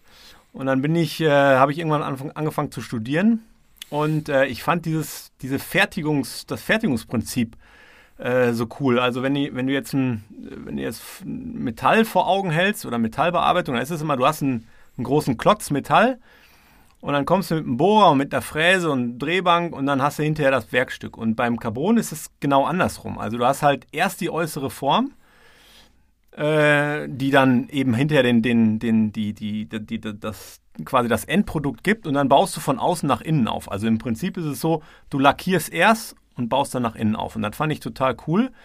Da habe ich lange Zeit gearbeitet bei einem Kunststoffformgeber, bei der Firma Vector Modelltechnik. Und gleichzeitig war ich halt eben auch immer im Sport aktiv. Und dann bin ich zum Dirk hingegangen, das ist der Geschäftsführer. Und kann ich mich noch erinnern, wie das war. Damals gab es den ersten Rahmen unter 1 Kilo. Das war ein Scott CH1. Mhm. Das fand ich mega. Damals bin ich Rennen gefahren, weiß ich noch. Da stand Köln-Schulfrechen kurz vor. Ja. Kurz vor der Tür. Das waren noch so 4 Wochen oder so. Und dann dachte ich mir, so eine Karre, das wäre natürlich mega. Und habe dann bei eBay rumgeguckt. Und da haben die dann einen Scott CH1 Rahmen verkauft mit einem gebrochenen Hinterbau. Das war aber nur einmal gebrochen und dann habe ich mir den gekauft für günstig Geld. Damals war ich noch Student und bin dann zum Dirk und hat mir gesagt, das kannst du mir doch nicht erzählen, dass man so ein Ding nicht reparieren kann. Ja? Ja. Und so fing das eigentlich an und dann habe ich immer so für mich repariert und dann war das auch saucool. Dann habe ich da bei Köln-Schulfrechen da auf dem Rad gesessen mit unter 1 Kilo und hat echt Spaß gemacht. Und dann fing das so an und dann ist das so ein bisschen zu meinem Hobby geworden, so unterschiedliche Fertigungsverfahren zu entwickeln. Ne? Also nicht nur außen wie ein Pflaster reparieren. Dann fing das an, dass ich halt auch immer die Farbe schützen wollte. Also wenn das jetzt irgendwie nur so eine Rissbildung ist, dann wäre das natürlich ganz, ganz nett, wenn man da irgendwie von innen was laminieren könnte, damit man nicht die ganze Farbe da immer abheben muss. Dann gab es eben das Verfahren von innen zu reparieren und dann habe ich angefangen mit ganz komplexen Reparaturen, Laufrädern, Lightweights, also wirklich Sachen, die auch strukturell anspruchsvoll waren, also wo man dann nicht mehr einfach ein bisschen Harz, bisschen Faser drauf und dann hält das schon wieder, sondern auch wirklich Sachen, wo es um die Stabilität hinterher wirklich geht, wo dann einfach auch eine Unfallgefahr besteht. Habe ich alles selber ausprobiert dann und hat mir super Spaß gemacht. Und dann fing das natürlich dann irgendwann an, weil diese Problematik ja häufig vorkommt, dass einfach Freunde und Bekannte auf mich zugekommen sind, hier kannst du mal Sattelstütze reparieren, kannst du mal Lenker reparieren, und wie das dann häufig so ist, fängt es dann meistens mit den schwierigen Teilen an. Ja. Und dann hat man natürlich, irgendwann kommt man da so in eine Routine, und dann kamen die ersten Radläden dazu, und hat sich das ja immer so weiterentwickelt. Ne? Fangen wir am besten nochmal ganz vorne an. Was ist Carbon? Woraus besteht Carbon? Man selber kommt halt, jetzt mal blöd gesagt, in den Laden, sieht ein Rad und denkt, ist ein Kunststoffrohr. Hm. Ne? So jetzt als ganz ahnungsloser würde ich das mal so sagen. Ne? So Carbon besteht aus Matten, beziehungsweise wenn man ganz vorne anfängt, ist wie ein Faden. Carbon, das landläufig verstehen die Leute unter Carbon eigentlich ein Faserverbund. Das ist ein Verbundwerkstoff. Das heißt, man hat auf der einen Seite eine Faser, in dem Fall ist es halt eine Carbonfaser, eine Kohlenstofffaser, und auf der anderen Seite hat man das Harz. Aber als landläufig als Carbon bezeichnet man immer diese Kombination aus beiden. Und wenn man sich jetzt beides anschaut, dann... also nochmal ganz einfach gesagt, diese Faser ist im Prinzip ein Faden, der auf der Rolle ist. Am Anfang ist dieser Faden, das ist einfach ein Kohlenstoffpulver. Ja, das ist im Prinzip ganz normaler Kohlenstoff. Wenn du jetzt im Sommer deine Grillkohle anschmeißt und du hast da ein bisschen Holzkohle, dann ist das Kohlenstoff, das ist reiner Kohlenstoff. So, und dann wird das mit einem Verfahren auf über 2000 Grad erhitzt, und dann machen die, das ist nicht so ganz, da hat jede Firma auch so sein eigenes Rezept, aber bei über 2000 Grad wird daraus ein ganz langer, dünner Faden gemacht. Das heißt, das wird erhitzt und durch eine Düse gespritzt? Ja, oder? Wie gesagt, da gibt es unterschiedliche Verfahren, da lassen die sich auch nicht so gerne in die Karten gucken, wie die das machen, aber am Ende gibt's einen ganz dünnen Faden, 7 Mikrometer dick, also ziemlich, ziemlich dünn. Und dieser Faden, der wird dann zu Bündeln zusammengelegt. Das nennt man die sogenannten Rohwings. Ja, das sind Rohwings, sind Bündel von Carbonfäden, die einfach alle in eine Richtung sind. Und dann, nach dem Prozess wird das dann in unterschiedliche Richtungen gelegt. Oder gewoben. Oder gewebt, also quasi, dass man so Matten hat, richtig, von diesen einzelnen Fäden. Genau, also was ja viele im Kopf haben, ist dieses kreuzgelegte Carbon oder dieses gewobene Carbon. Mhm. Da gibt es aber unheimlich viele unterschiedliche Legetechniken für unterschiedliche Anforderungen. Ja, also es gibt halt, ich weiß nicht, vielleicht habt ihr schon mal dieses Unicarbon gesehen, an der Oberfläche von klar lackierten Rahmen sieht man das manchmal. Da sieht man ja gar nicht mehr diese Karo-Struktur. Ja. Und da liegen einfach Rohwings drin. Ja, also Rohwings heißen? Unidirektional, also quasi in eine Richtung. Ja. Ja, hast du einfach nur eine Faser. So. Okay. Also das ist die Faser. Und dann kommt dazu, also damit man dass es zum Verbund wird, dass es zu diesem festen Material wird, kommt das Harz dazu. Das gibt sehr viele Harztypen, für unterschiedliche Anwendungen. Wir benutzen auch für eine Reparatur häufig mehrere unterschiedliche Harztypen. Ja. Also da liegt auch so ein bisschen das Geheimnis, was ein Carbon Fachmann kann oder nicht. Also zum Beispiel, wenn wir Bremsflanken auflaminieren, wenn die abgefahren sind, dann benutzen wir schon 3 unterschiedliche Harztypen, die unterschiedliche Aufgaben übernehmen. Ja. Naja gut, zurück zum Carbon. Heißt, man hat da diese Matte und jetzt kommt dieses Harz da rein. Dazu muss man wissen, dass diese Faser eigentlich gar nicht so gut klebt. Ja, also so ein richtig guter Verbund zwischen Harz und Oberfläche ist eigentlich nicht gegeben. Das kann man auch daran sehen, wenn man jetzt mal einen bösen Bruch sieht und man sieht einzelne Fasern. Da gucken so Spieße raus. Und das bedeutet dass das Harz entlang einer Faser gebrochen ist. Ja. Ja, also es delaminiert schon. Mhm. Ja, also auch wenn ich jetzt zum Beispiel mal mit dem Hammer auf Carbon draufhaue, dann sehe ich, dass ich die Faser an sich delaminieren kann. Ich kann das Harz von der Faser abschlagen. Ja. Und dann kann ich erkennen, das klebt gar nicht so gut. Der einzige Trick, den man dann sich dann zunutze macht, ist, dass man die Oberfläche extrem erhöht. Ja, also wir haben, wie gesagt, ganz, ganz dünne Fäden, ganz viele davon. Und wenn man ungefähr sich das vorstellt, wenn ich jetzt 1 Kubikzentimeter Carbon nehme, was so mittelmäßig komprimiert ist, da gibt es dann auch noch viel Themen, ne, wie hart komprimiere ich das Carbon dann. Ja. Aber ist ja wurscht, mittelmäßig, wir wollen ja nur eine Hausordnung haben. Ja. Das heißt, wir haben 1 Kubikzentimeter Carbon, dann ist die Oberfläche da drin ungefähr 3000 Quadratzentimeter groß. Das heißt, sind ungefähr 5 DIN A4 Blätter. Also stellst dir vor, 1 Kubikzentimeter Carbon, ja. Das hat eine Oberfläche von ungefähr 5 DIN A4 Blättern. Und daher kommt die Festigkeit. Ja, also das heißt, das Harz klebt nicht so gut, aber durch eine riesig große Oberfläche kommt die Festigkeit dann zustande. Und das ist auch ein Trick der Reparatur, wie man sich das zunutze machen kann. Weil wenn jetzt ein Bruch da ist, dann nutze ich das im Prinzip aus. Also es ist ja der Bruch, die Fasern sind irgendwo gebrochen, aber die brechen halt nicht wie Glas durch, also es ist nicht eine glatte Oberfläche, sondern die brechen ja so faserig. Ja.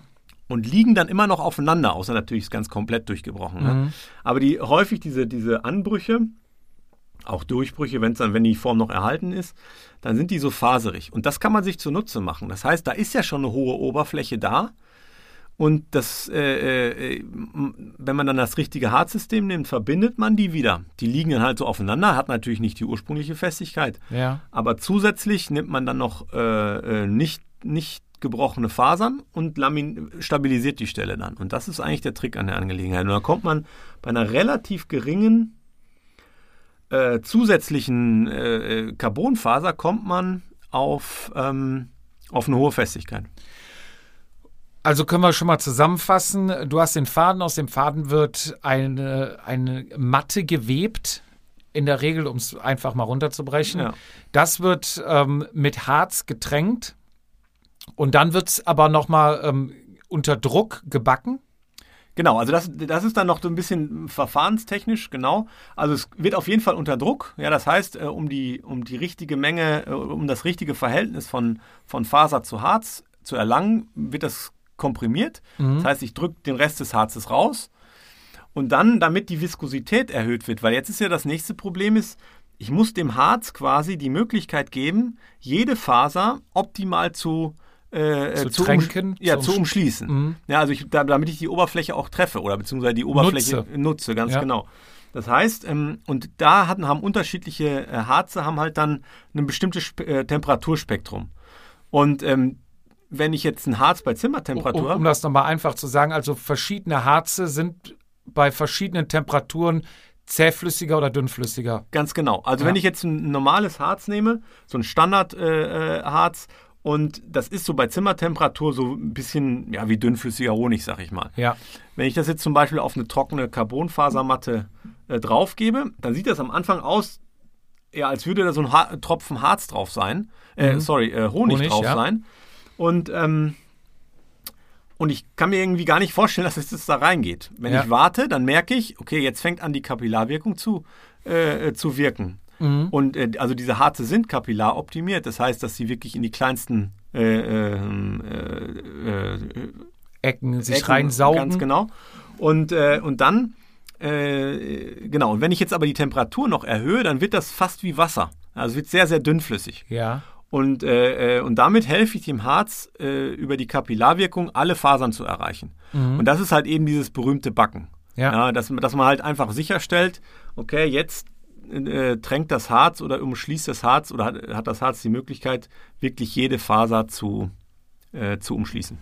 Und du hast dann zum Beispiel 3 verschiedene Harze. Das heißt, das, was etwas dünnflüssiger ist, hat nicht so eine Festigkeit, aber kommt halt eher in die, sag ich mal, versteckten Ecken rein. Ja. Und nachher tust du dann vielleicht ein anderes drüber, was eine höhere Festigkeit hat, was dann mehr abschließt, oder was ist da der Hintergedanke? Nee, der Hintergedanke an unterschiedlichen Harzsystemen ist eigentlich die unterschiedlichen Aufgaben. Es gibt Harzsysteme, die sind optimiert für Oberflächenkontakte. Ja, also wenn ich jetzt zum Beispiel ein Aluminiumteil an einen Carbonteil kleben will, dann nimmt man ein anderes Harz, als wenn ich jetzt ein Laminatharz, also für das Tränken von Carbon. Mhm. Und da gibt es halt unterschiedliche Aufgaben. die Harze erfüllen müssen. Und das ist eigentlich der Grund, warum man mehrere Harztypen nimmt. Ja. Und dann gibt es natürlich noch eine Frage der sogenannten Tropfzeit. Das heißt, wenn ich jetzt einen Rahmen in der Form baue zum Beispiel, dann hat ein bestimmtes Harz eine bestimmte Tropfzeit. Das heißt, ich misch jetzt Harz und Härter zusammen, damit es die Möglichkeit hat, überhaupt auszuhärten. Und jetzt fängt das aber schon an, sofort auszuhärten. Und wenn ich jetzt eine Tropfzeit von 20 Minuten habe, dann ist der Prozess vorbei. Dann fängt das so an zu gelen. Mhm. Und dann fängt schon der Festigkeitsprozess an. Und wenn der schon einsetzt, dann kann ich das, dann ist diese Kapillarwirkung hinfällig. Dann zieht das nirgendwo mehr ein. Dann fängt das an, sich auszuhärten, und dann ist Schluss. Mhm. Und diese Tropfzeit ist halt typischerweise 20 Minuten. Es gibt auch welche, die haben eine Stunde 20, aber dann haben die auch eine sehr, sehr lange Aushärtzeit. Dann dauert das einen Tag oder was. Ja. Und deswegen gibt es auch immer so Möglichkeiten. Also manchmal habe ich ein paar Profis, die dann häufig weiß ich nicht, die kommen und am nächsten Tag muss das Rad wieder fertig sein, weil die halt Rennen fahren, und dann ist natürlich, und dann macht man schon vielleicht nimmt man andere Harzsysteme, dann geht das schneller. Aber dann muss man auch schon genau wissen, was man macht, weil ich halt einfach nicht so viel Zeit habe, das zu verarbeiten. Ja. Und dann können die tatsächlich teilweise auch am gleichen Tag oder einen Tag später die Sachen abholen. Aber das ist halt nicht Standard, sag ich mal. Ne? Ja. Gibt es gutes und schlechtes Carbon?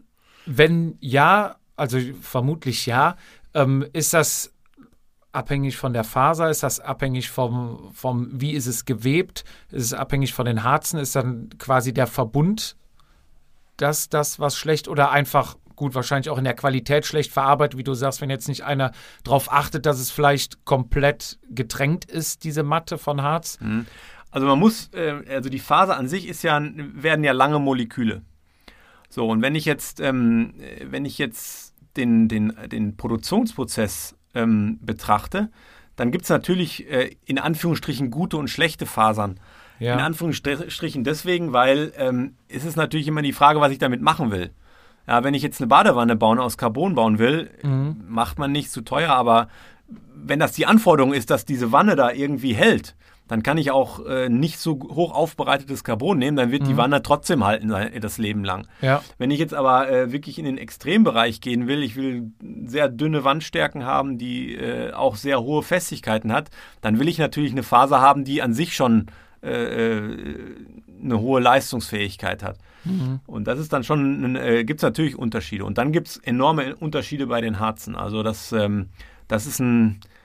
Ich sag mal so, da steckt das Geheimnis im Detail. Also wenn ich jetzt ein Harz nehme, was ich aus dem Baumarkt kaufe, das ist mit Sicherheit nicht so leistungsfähig wie ein Hochleistungs-Luftfahrt-Harz, also was für die Luftfahrt zugelassen ist. Mhm.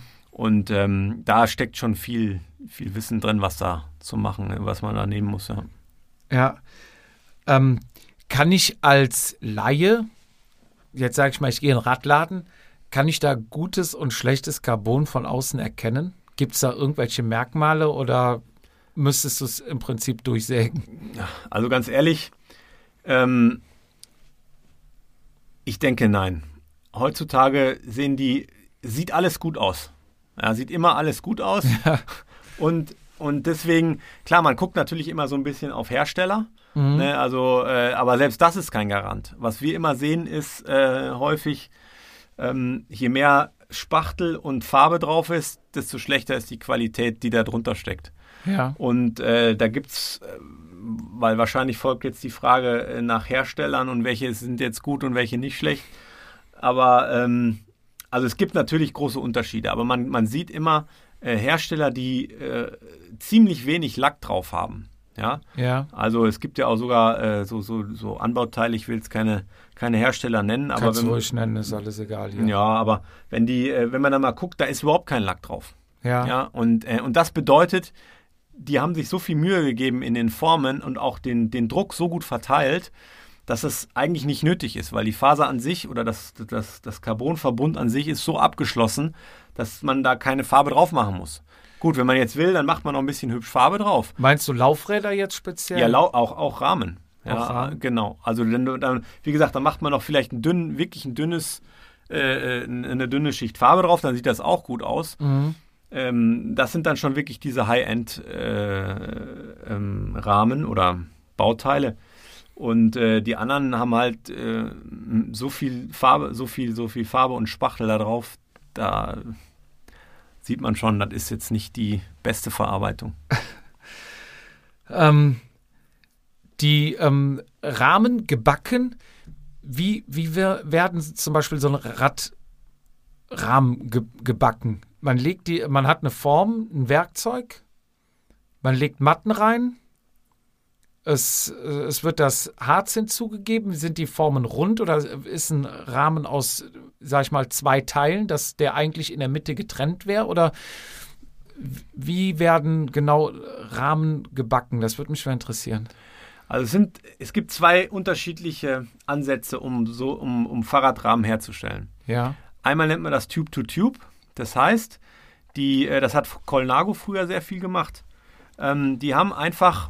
Also die haben Rohlinge, Oberrohr, Unterrohr, Hinterbau, alles Rohlinge und dann stecken die das in Muffen und verkleben das. So wie sie damals auch Stahlrahmen oder dann Alurahmen und so weiter gebaut haben.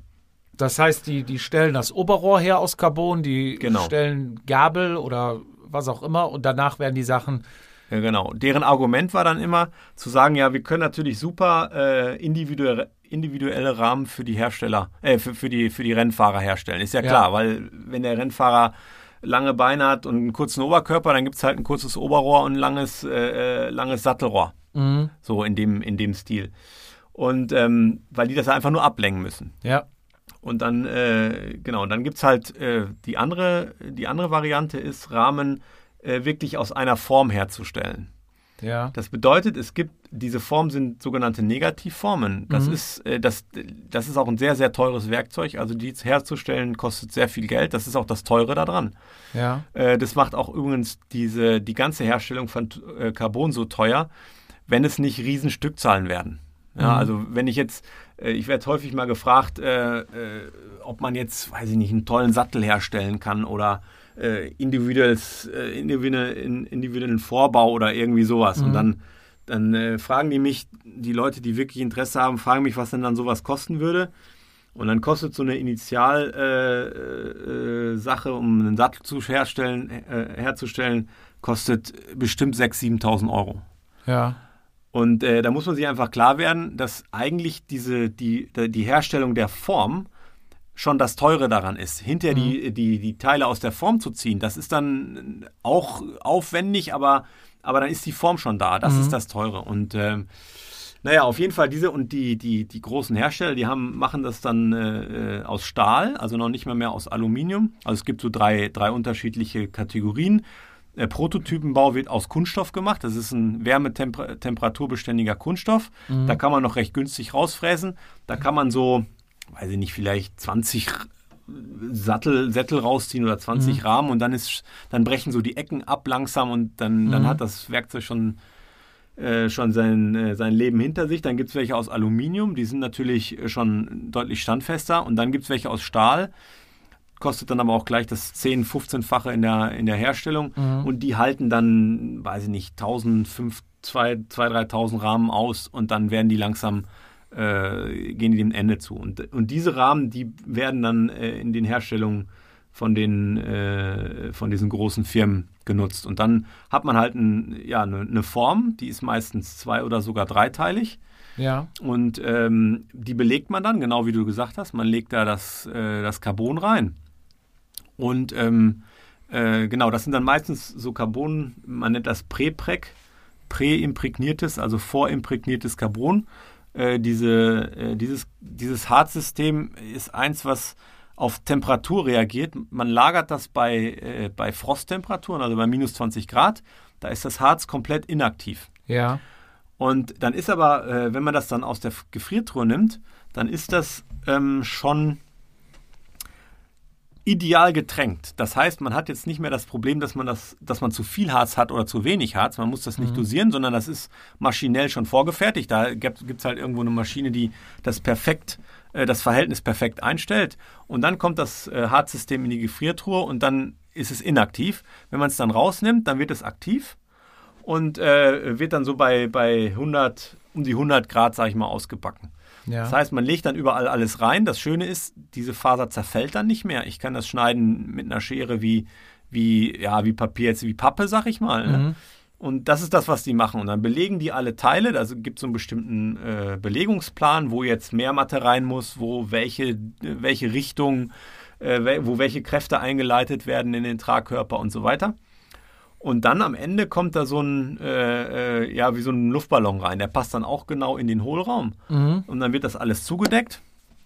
Dann werden die Ballons aufgeblasen. Das heißt, man erzeugt einen Innendruck. Ja. Also einen inneren Überdruck. Und dann presst man quasi das Carbon in die Form. Ja. Und dann bleibt das da ein paar Stunden in dem Ofen drin. Und wie gesagt, bei um die 100 Grad, sag ich mal, plus minus, je nach Hersteller. Dann kommt das aus der Form und dann fängt der nächste Prozess an. Ne? Dann ist der Rahmen an sich schon mal da. Dann muss man den schleifen, ordentlich viel schleifen, dass man das alles wieder eine gute Oberfläche kriegt. Ja, und dann lackieren, Labels drauf und dann... Jalla. Ist dann so, dass... Wenn du so eine Produktion hast, du kannst 1.000, 1.500 Rahmen von so einem Stahlwerkzeug nehmen, dass die guten Räder gehen dann zu den Profis, die ersten 50, sag ich mal, die das verlassen. Weißt du, hast du irgendeine Info zu? Oder ja, gehen die einfach... Das sind alles die von der Stange. Also ganz ehrlich, die Profis, klar, es gibt manchmal so Sondereditionen und so weiter, aber der Standardfahrer... Ja. Der kriegt Rahmen von der Stange. Also ist ja auch in Ordnung, ja. weil die sind alle gleich gut. Ja, ja. Weil so Riesenunterschiede machen die nicht. Ja. Dann gibt es ja auch immer so ein bisschen Marketingstrategie. So, ich bringe mal ein neues Modell raus. Das wird natürlich erstmal abverkauft. Danach kommt das zweite Modell, ein Jahr oder 2 Jahre später, optisch gleich, aber jetzt 300 Gramm leichter. Mhm. So. Und danach kommt wieder das dritte Modell raus, 30% mehr Steifigkeit. Ist das wirklich so, dass sie dann dasselbe Werkzeug, selben Maße, alles gleich ist, nur einfach dann sagen, okay, das zweite Rad soll was leichter sein, wir packen hier und da eine Carbonmatte weniger rein? Und brauchen dadurch auch ein bisschen weniger Harz, um einfach das Rad 200 Gramm leichter zu kriegen. Und also wie gesagt, was ich ganz am Anfang sagte, war ja, dass ein Carbonbauteil immer von außen nach innen aufgebaut wird. Ja. Und im Prinzip ist man in der äußeren Form frei. Das heißt also, wenn du jetzt deine Marktstrategie ansprichst, dann ist es natürlich so, klar, wenn der Rahmen auch gleich aussieht, dann ist es auch die gleiche Form gewesen, weil die Form, die macht nichts. Ja. Die Form hält einfach nur den Druck aus, die Form gibt die Form, aber sonst mit dem Innenleben hat das nichts zu tun, das ist nur optisch. Ja. Ja, und natürlich muss es ein gutes Werkzeug sein, damit es nicht sich verzieht, weil das sind ja 100 Grad und so weiter. Mhm. Naja, aber dann geht es um das Innenleben und da kann man dann schon was machen. Ja. Also am Ende kann man sagen, wenn der Rahmen leichter ist, geht auch irgendwo Steifigkeit fliegen, weil du kannst ja nur, sag ich mal, übers Material auch die Steifigkeit erreichen, oder? Nee, das würde ich nicht sagen. Also, wenn du an der Geometrie nichts änderst. Ja, wenn du an der Geometrie nichts änderst, aber es gibt natürlich immer Weiterentwicklung. Das heißt, ich habe vielleicht einen anderen Typ Faser da drin, das es vor letztes Jahr noch nicht gab. Ja. Und dann ist das natürlich, da muss man sich natürlich nichts vormachen, die Hersteller planen sowas. Ja, die werden nicht jetzt auf einmal überrascht, oh, guck mal, der Carbonhersteller, der hat auf einmal ganz tolle neue Faser, sondern das wird geplant. Erst gibt's den einen Rahmen, so, und dann dann diese Strategie, die steht für die ganze Serie. Mhm. Und das wird dann abgearbeitet. Aber wo du das gerade ansprichst, da gab's mal eine interessante Entwicklung. Es gab mal eine Zeit lang Basaltfasern. Und ich habe das Gefühl, da wurden die so ein bisschen, überrascht will ich nicht sagen, aber das war wirklich mal ein spannender Ansatz. Da hat, glaube ich weiß nicht mehr, welcher Hersteller das war. Ich glaube, es war Canyon. Canyon hat, glaube ich, das war vor 5 Jahren oder sowas, hat mal eine Zeit lang Basaltfaser-Sattelstützen gebaut. Da gab es mal immer wieder so eine Diskussion, dass man diese steifen diese steifen Rahmen, dass man eine Federung braucht. Ja, ja. Irgendwie eine Dämpfung, irgendwie irgendwas, was da, ein was Flex, da noch, ja. Genau, noch so ein Flex oder irgendwas, was da noch so ein bisschen nachgibt. Und da war ein Ansatz, Basaltfasern zu nehmen. Und die waren so ähnlich wie, also die haben tatsächlich eine höhere Flexibilität gehabt. Ja. Interessant war, dass es dann irgendwann nicht mehr war. Also jetzt im Moment gibt es kein Modell mehr, was ich kenne, was noch Basaltfasern hat. Aber das war so eine Nummer. Aber daran sieht man, also man kann da schon was machen. Ja, ja. Also auch strukturell innen was ändern und so weiter. Das, da ist die Entwicklung schon, die schreitet schon voran, aber das ist natürlich geplant. Ja. Ja, also die wissen schon, was im nächsten Jahr kommt. Ja, und das ist, das ist so eine Langzeitstrategie. Ja. Unterschied. Wir reden jetzt über Carbon, klar, aber vorher gab es Alu, vorher gab es Stahl. Was für Eigenschaften hat Carbon, die besser sind oder vermeintlich besser sind als Alu, im Gegensatz zu Alu oder zu Stahl? Also erstmal auf jeden Fall das Gewicht. Also die Möglichkeit, es ist einfach die Verarbeitungsmöglichkeit. Ich kann ein Carbon, Formen geben, die werde ich dem Aluminium so nie geben können. Ja? Also ich kann jetzt für dem Aluminium zwar die Form geben, aber dann geht das immer einher mit höherem Gewicht. Ich habe Ecken, ich habe irgendwelche aerodynamischen Möglichkeiten. Ich meine, das muss man sich ja nur anschauen, wie die Rahmen aus Aluminium aussahen und wie die Rahmen jetzt aus Carbon aussehen. Mhm. Also man kann an diesem ganzen Aerodynamik-Thema enorm viel machen, weil ich ja die Möglichkeit habe, das von außen zu formen. Mhm.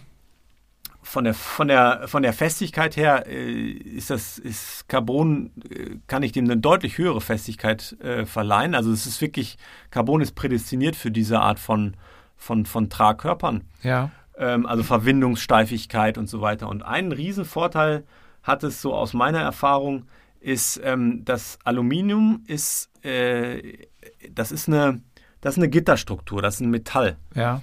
Und Metall hat die Eigenschaft, oder eine Gitterstruktur hat die Eigenschaft, wenn das eine Torsion oder eine Belastung, eine Biegebelastung bekommt, Torsion oder Biegen, dann verschieben sich die Gitterstrukturen in dem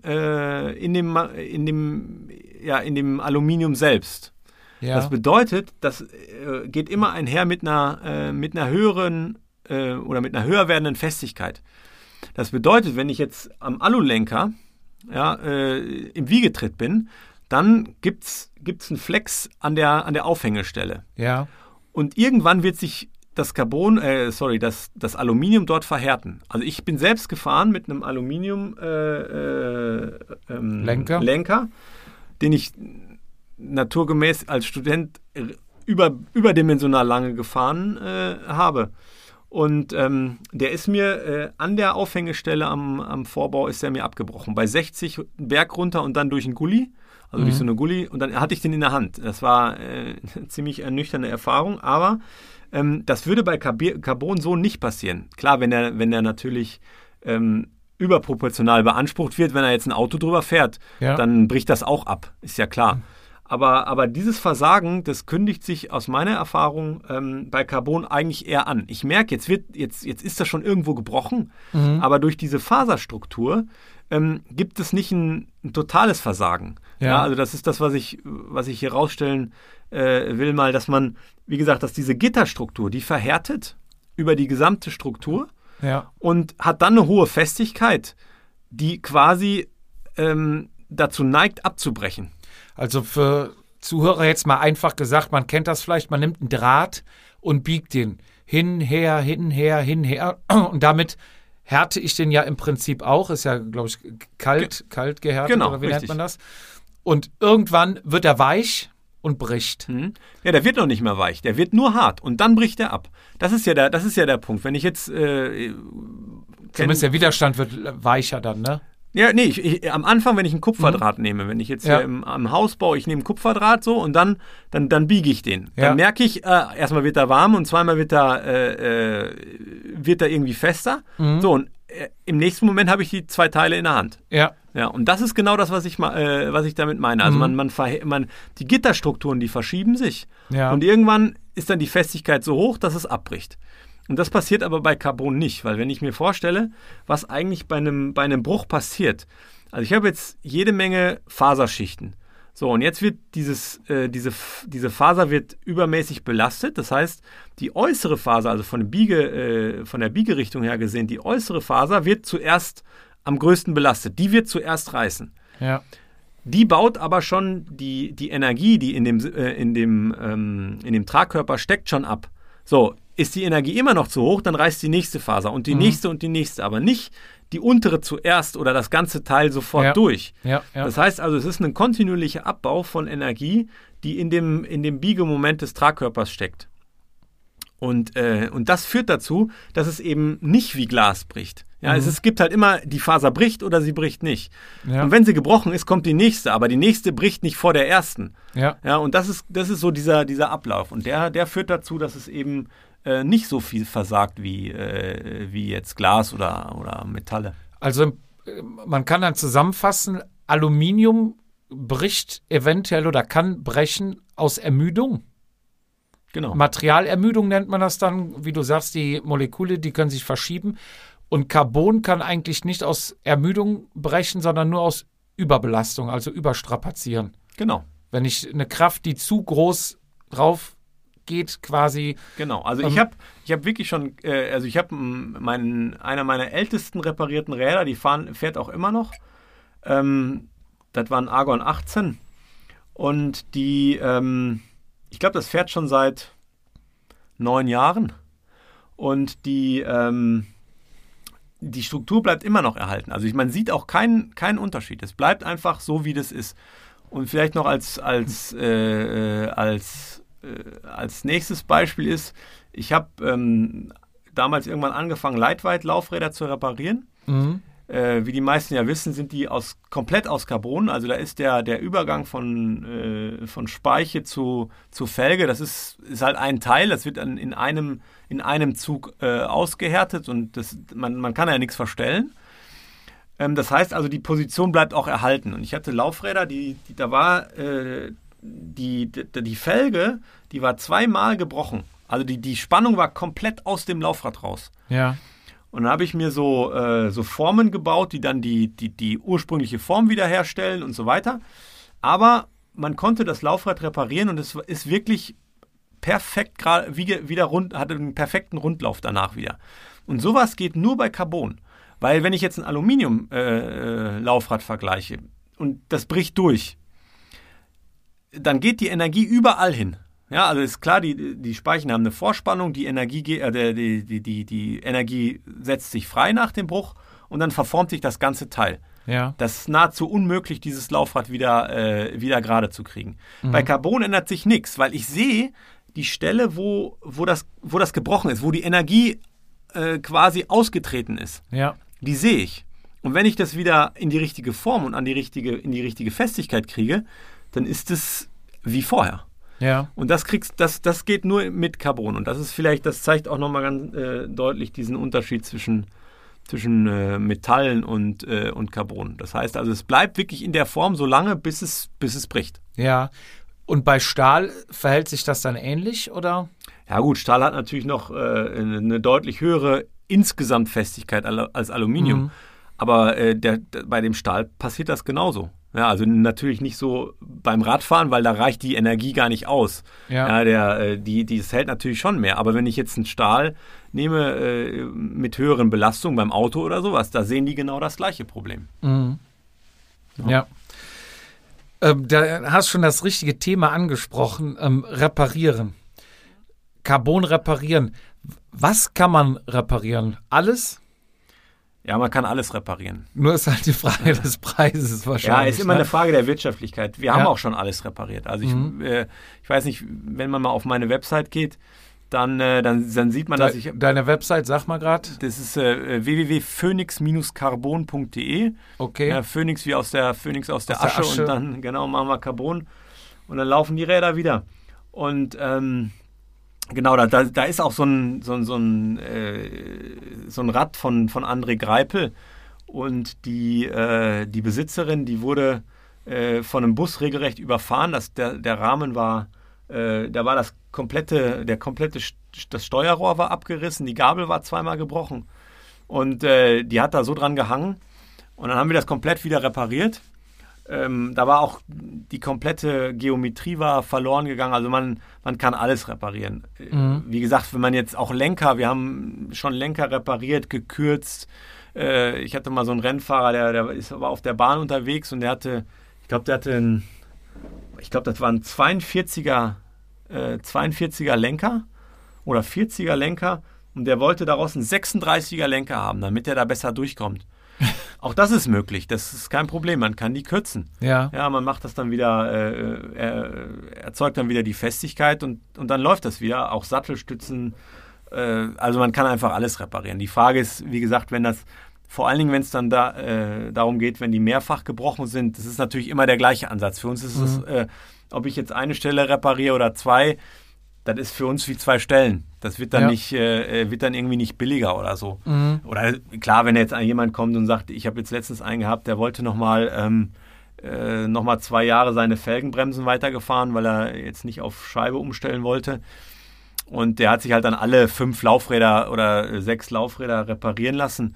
Klar, dann gibt es halt ein bisschen günstiger, einfach weil er viele Laufräder hat oder sowas.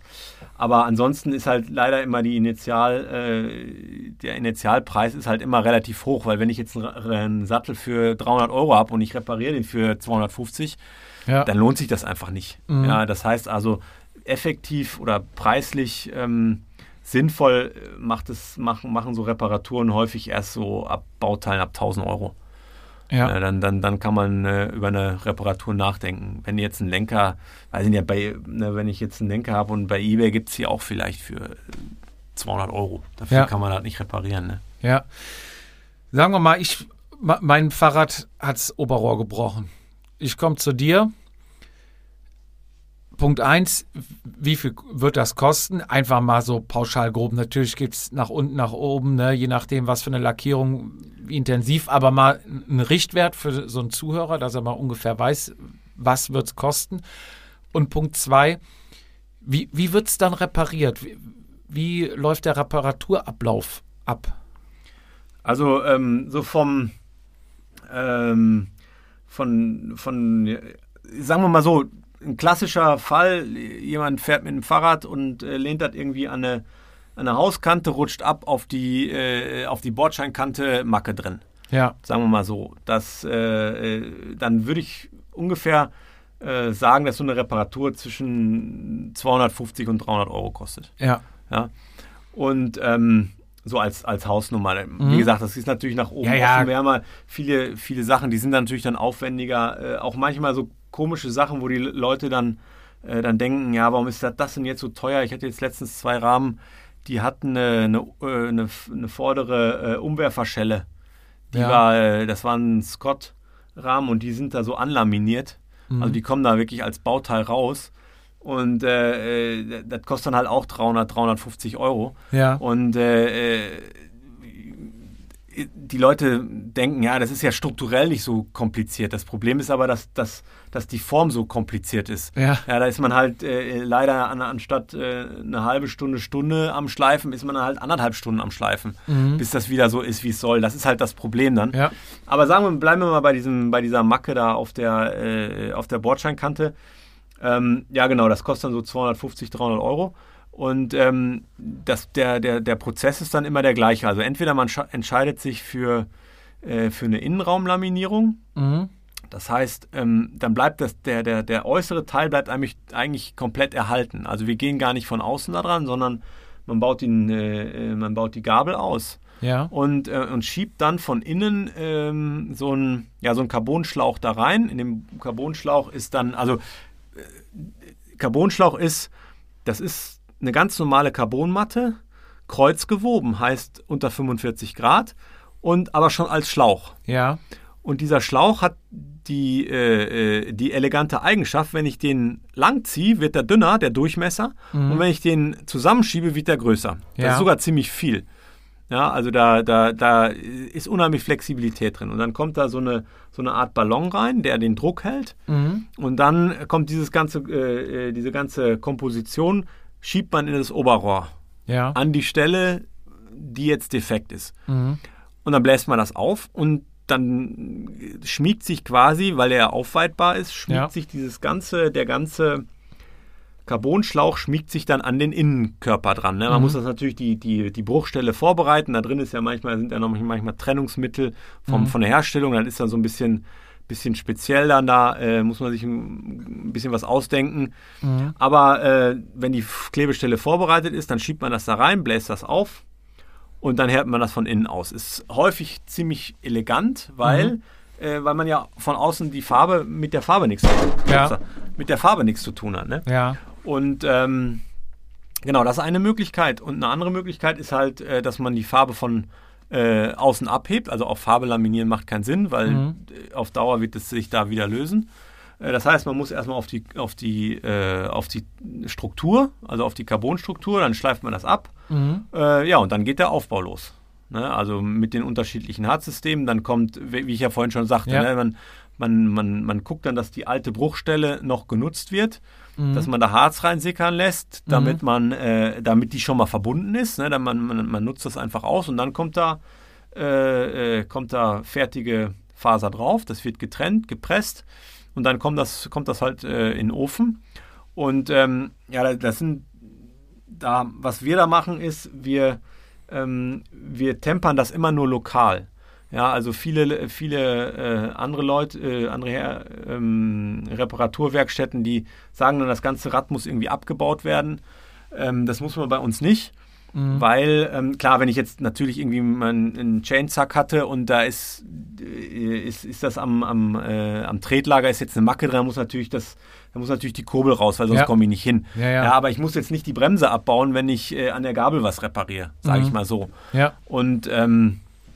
Und das heißt also, unsere Reparaturverfahren sind halt optimiert, damit man nicht unbedingt alles abbauen muss. Also wir haben ja früher nur für den Rennsport repariert, für einige Radläden auch, aber das war eigentlich größtenteils nur Rennsport. Also Lotto Soudal, für die haben wir ganz viel gemacht, für BMC damals, für unterschiedliche Mountainbike-Bundesliga-Teams. Lotto Soudal, die Rennrad, genau. Die Mannschaft, die man auch im Fernsehen sieht. Ja, genau. Und was BMC damals auch. Ja. Was kommt dann da, wenn ich mal kurz unterbrechen darf, was kommt dann da rein von denen? Was reparierst du von denen? Also von denen haben wir, die hatten ganz interessant, oder sagen wir, das geht dann schon so in Richtung, also das ist in Richtung, die Frage ist, was die für Verträge haben. Also ein Rennstall wie Lotto Soudal zum Beispiel braucht im Jahr ungefähr 120 Satz Laufräder. 120 Satz, das sind 240 Laufräder. Ja.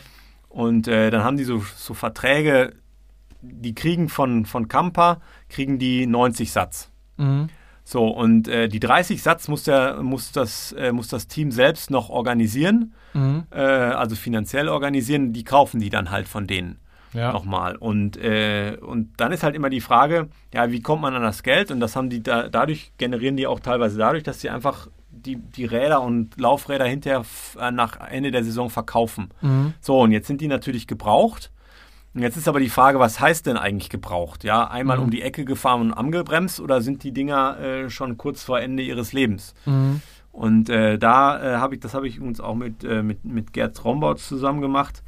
Da war einfach die Idee, dass das ja eine gute Idee wäre, wenn wir die Bremsflanken wieder auflaminieren. Daher kam das eigentlich auch mit diesem Bremsflanken laminieren.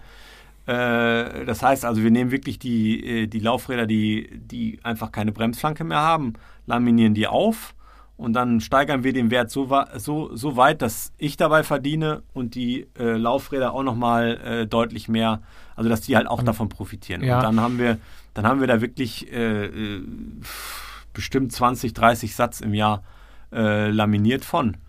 Wie kann ich mir das vorstellen? Die Lauffläche ist runtergebremst. Genau. Und dann packst du da oben drauf oder nimmst du die alte erst runter? Oder nee, die Bremsfläche, das ist einfach schon das strukturelle Bauteil. Das ist ein Teil. Ja, das ist ein Teil. Da gibt es nichts abnehmen oder sowas. Ist jetzt nicht, sag ich mal, es gibt ja Carbonlaufräder mit einer Aluflanke. Ja. Die kann man wahrscheinlich, die ist aufgeklebt oder was? Nee, das ist dann nicht. Also mit einer Aluflanke, das sind dann auch Alufelgen. Das ist alles Alufelge. Also wenn du Alufelge, ja, stimmt. Du hast noch richtig, hast nur diese genau, das Aero-Teil ist ja, Carbon. Ja, genau, ja, richtig. Aber da geht's nur um echte Carbon-Laufräder. Und und dann machst du da halt eine Schicht drauf. Ich kenne auch keinen einzigen, außer Lightweight. Lightweight macht's selber. Ja. Ja, bei denen kannst du das machen lassen, dass sie das auflaminieren. Und ich kenne aber keinen einzigen Hersteller oder Reparaturwerkstatt, die das auch macht. Mhm. Bei anderen Laufrädern. Und wir können nahezu alle Laufräder auflaminieren. Ja. Das ist auch, Und das hat auch sehr lange gedauert. Also das war einer meiner größten Herausforderungen, weil man musste sich ja überlegen, also die Abweichung, die Dickenabweichung, also die Felgenbreite-Abweichung, die darf nicht größer als 2 Zehntel über den gesamten Umfang sein. Ja. Ja, weil sonst fängt es an zu stottern. 2 Zehntel verpackt die Bremse, dann merkst du nichts. Ab 2 Zehntel fängt es an zu stottern. Also das heißt, jetzt mal blöd gesagt, auf 12 Uhr von der Felge, wenn du auf der Seite guckst, können 2 Zehntel mehr drauf sein als auf 18 Uhr. Genau. Aber die Felgenbreite an sich, sag ich mal, wenn ich jetzt zu dir komme und sag, meine Felge ist runter, ich habe Lightweights, teure Laufräder, kannst du mir da auch ein bisschen mehr drauf packen, dass die länger halten? Geht das auch? Ja, das ist klar. Geht auch. Ja? Also so, wie gesagt, das ist eigentlich schon, das muss man gar nicht extra forcieren. Also die Bremsflanke, die da drauf kommt, ist pro Seite ungefähr 2 bis 3 Zehntel mehr. Das heißt also, du hast 4 Zehntel hinterher Bremsflanke da drauf. Die hast du aber auch vorher schon abgebremst. Also so einen Riesenunterschied macht das nicht. Aber du hast wirklich nochmal neues Leben für die Laufräder. Ja. Wie ist der Kontakt zu Lotto Soudal gekommen? Sind die auf dich zugekommen oder wie? Ja, das ist eine gute Frage. Wie habe ich eigentlich den Gerd Rombouts kennengelernt? Also das war wie gesagt, ich hatte ja vorhin schon eine Geschichte erzählt, da ist einfach ein netter Typ. Wie bin ich eigentlich auf die gekommen? Ich glaube damals über Andreas Kappes, weil Andreas Kappes war bei SRM. Ja. Der hatte ja den Vertrieb gemacht. Und mit dem hatte ich viel zu tun, für den habe ich auch einiges repariert. Und dann fing das auch so an mit den Lightweights. Der hatte nämlich immer Zugang, dadurch, dass der den Support gemacht hat für SRM, war der immer bei den ganzen Teams, da ist er immer hingefahren. Ja, richtig, genau so war das, jetzt erinnere ich mich. Und dann hat er nämlich von Gerd hat der 2 Lightweight, die runtergebremst waren, mitgebracht. Mhm. Und die habe ich dann fertig gemacht. Und dann hat der Gerd das gesehen und dann haben wir uns das überlegt, ob das nicht eine gute Idee wäre. Ja. Und dann haben wir das 2-3 Jahre gemacht und jetzt fahren die ja alle nur noch Scheibe. Das ist ja jetzt ein bisschen hinfällig, aber die Technik ist da. Ja. Und genau, so war das. Stimmt. Bei uns auch immer wieder im Podcast, die Discounterräder haben sich gemacht. Ein Spruch, ne? Kann man, wenn man jetzt dir einen Rahmen geben würde, ungelabelt, alles einfach nur ein Rahmen, ein Discounter-Rahmen und ein High-End-Rahmen, sage ich jetzt mal Trek oder Pinarello oder was auch immer. Würdest du den Unterschied sehen? Also wenn ich daran darf, dann ja. Du darfst dran. Ja, auf jeden Fall. Ja? Ja, das sieht man schon, weil, also wenn ich jetzt, wenn man jetzt an den richtigen Stellen schleift, Übergang von Hinterbau zu Rahmen, also zum Sattelrohr zum Beispiel ist so eine klassische Stelle. Man sieht das, man kann erkennen, was für eine Qualität an Harz ist das. Also mit was haben die das verklebt? Mhm. Ist die Tretlagerschale eingebaut? Das sieht man schon. Man sieht einfach, ob der Übergang sauber ist, was die für Formen verwendet haben. Also die Hersteller, die das günstiger machen. Die einzige wirkliche Möglichkeit ist zu sparen, ist an dem Werkzeug, also an den Formen. Mhm. Weil ansonsten ist der Prozess immer der gleiche. Ich meine, da stehen halt Leute, die belegen die Form. Ja. Klar, da gibt es natürlich auch noch preisliche Unterschiede in der Qualität, aber das macht nicht mehr den großen Unterschied aus. Mhm. Und das ist schon die Frage, wie aufwendig mache ich die Form? Und da gibt es nach oben offen. Ja, also wenn man mal guckt, was die für extrem aufwendige Formen jetzt im Motorrennsport nehmen. Ja. Ja, da stimmt einfach jede Ecke. Da ist jede Ecke definiert. Das ist auch Übergänge sind noch zusätzlich mit zusätzlich kleinen Werkzeugen sind die fixiert, damit man wirklich da hundertprozentig sicher ist, dass es auch da ist und bleibt, wo es war oder wo es hin soll. Aber da gibt es schon Unterschiede. Und dann, also wenn man ran darf, erkennt man das auf jeden Fall. Also ist dann im Prinzip die Übergänge, das Harz, aber die Matten sind dieselben? Oder also Mathe, auch? Ja, da gibt's, ja, wie gesagt, hatten wir auch schon gesagt, ist immer die Frage, wie hoch molekular das dann verdichtet ist. Das Material, gibt es natürlich auch preisliche Unterschiede, aber wie gesagt, das ist jetzt nicht so ein Riesenunterschied, weil man das ja einfach sieht. Ja. Ja, und die bestellen natürlich auch bei den gleichen Firmen. Also das vielleicht einen kleinen Unterschied macht es natürlich noch diese sehr aufwendigen Anbauteile wie AX Lightness oder Lightweight und so, die nehmen dann, die achten natürlich schon darauf, auch dann wirklich sehr hochwertiges Material zu nehmen. Ne? Ich meine, eine Lightweight-Speiche, die muss auch was können. Ja, ja. Sonst bringt es ja nichts. Und sonst wird das Ding zu weich. Aber ansonsten, diese Rahmen, das ist eigentlich, ja, da gibt es schon einige Möglichkeiten. Aber wie gesagt, aufwendig, es kann sehr aufwendig werden, wenn man das richtig. Also der Preis ist schon gerechtfertigt von den Top-Herstellern, oder? Ja, das ist natürlich wieder eine andere Sache, ne? Weil das ist ja, da sind wir wieder Preispolitik, ne? Warum kostet der Rahmen, der aktuelle Rahmen, 221er Rahmen jetzt 5.000 Euro und nächstes Jahr gibt es den im Sale für 2? Ja. Oder glaubt man dann, der Hersteller verdient da nichts mehr dran? Ja, also da sieht man die Spanne schon, ne? Ja, ist ja klar. Aber es gibt Qualitätsunterschiede auf jeden Fall. Ja. Wir hatten gerade schon Laufräder Lightweight oder Lightweight. Wie heißen sie eigentlich? Lightweight? Ich weiß nicht, wie man es deutsch ausspricht. Egal. Was machen die anders, dass das so ein... Also ist ja auch im Volksmund immer so das beste Laufrad, was es gibt. Sagt man so, weiß nicht, vielleicht gibt es auch noch irgendwo anders ein besseres, aber das ist ja schon, sag ich mal, der Ferrari, ne, an Laufrädern, was man kaufen kann. Es ist super steif, es ist leicht, es hat ja eigentlich die Eigenschaften, die man sich wünscht. Gut, kostet natürlich auch eine schmale Mark, aber was machen die genau anders? Sind's Fertigung haben wir gerade schon, ne? Da werden die wahrscheinlich bis aufs letzte Detail machen. Sind die handgemacht auch? Haben die produzieren in Deutschland, ne? Also erstmal, es ist nicht nur im Volksmund das beste Laufrad, es ist auch unter den Profis das beste Laufrad. Was die Profis damals, das war auch eine Zeit, wo ich viel für diese Profis, BMC und so gearbeitet habe, gab es eine Zeit, da waren die Profis, also das ist auch für die Profis das beste Laufrad, was die überhaupt gefahren sind, ja. Das ist denn auch nicht mehr, das ist denn auch nicht so wichtig, dass die so ein bisschen schlechtere aerodynamische Werte haben, weil die Speichen ein bisschen dicker sind, weil sie sowieso, weiß ich nicht, 80% im Pulk fahren, aber von der Energieübertragung, was da vorne reingesteckt wird, was hinten ankommt, sind die unschlagbar. Was den Profis immer ein bisschen aufgestoßen hat, war, dass die halt kein Sponsoring machen. Ne? Also es gab ja mal dieses Team Milram, die hatten ja Lightweights. Die hatten aber auch immer riesen Probleme damit. Also Lightweight hatte Probleme, da über die Saison da Milram zu versorgen mit den Laufrädern. Aber was die einfach gemacht haben, die haben sich die Mühe gemacht, wirklich das Konzept komplett zu durchdenken, ohne jetzt auf den Produktionsaufwand zu schauen.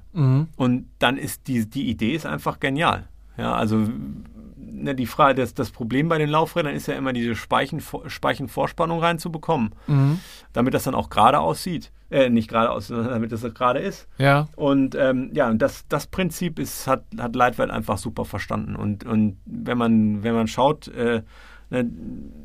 wie die Profis dann gerade am Anfang damit unterwegs waren, auch immer noch. Ja. Der Egan Bernal ist auch auf Lightweights bei seinem Toursieg die Berge hochgefahren. Ja. Vielleicht noch umgelabelt oder früher noch umgelabelt oder nicht. Ja, und die haben das einfach verstanden, wie man die Dinger macht. Und ich glaube, die produzieren auch gar nicht mehr in Deutschland.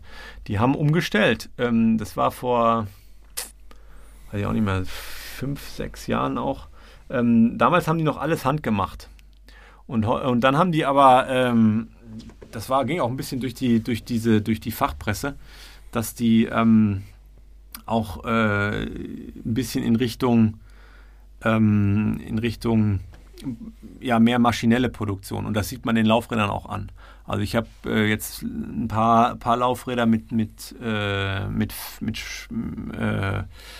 Scheibenbremse repariert. Mhm. Die haben ja auch ein paar im Angebot. Mhm. Und die sind ganz anders produziert.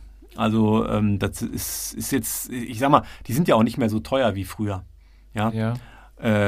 Und die da sieht man das schon. Also das ist maschinell hergestellt. Wenn man jetzt vom Obermeier schaut, dann siehst du, wie der Typ die Speiche da reingelegt hat.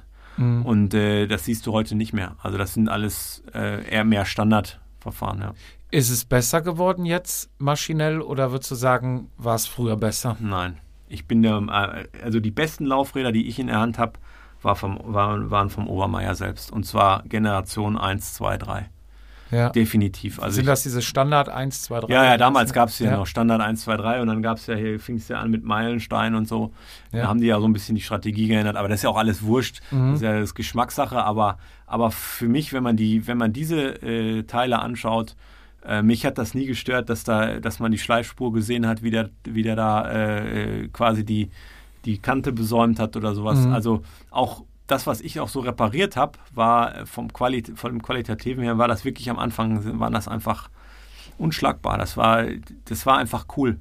Also wenn man unseren Hörern sagen will, wenn du Lightweights haben willst, schreck nicht davor zurück, vielleicht ein paar gebrauchte oder alte bei eBay zu kaufen. Also nur weil sie in Anführungszeichen alt sind oder früher gebaut wurden, sind sie nicht schlecht. Auf keinen Fall. Und dann besser eher sowas und wenn die Bremsschlanke runter ist, einfach bei dir vorbeibringen, neu laminieren lassen und dann habe ich ein besseres Laufrad als und vielleicht auch sogar ein günstigeres, als wenn ich es neu kaufe. Das ist meine Meinung. Ja. Ja, klar. Und wie gesagt, es gibt sicherlich andere Meinungen, aber das, was ich...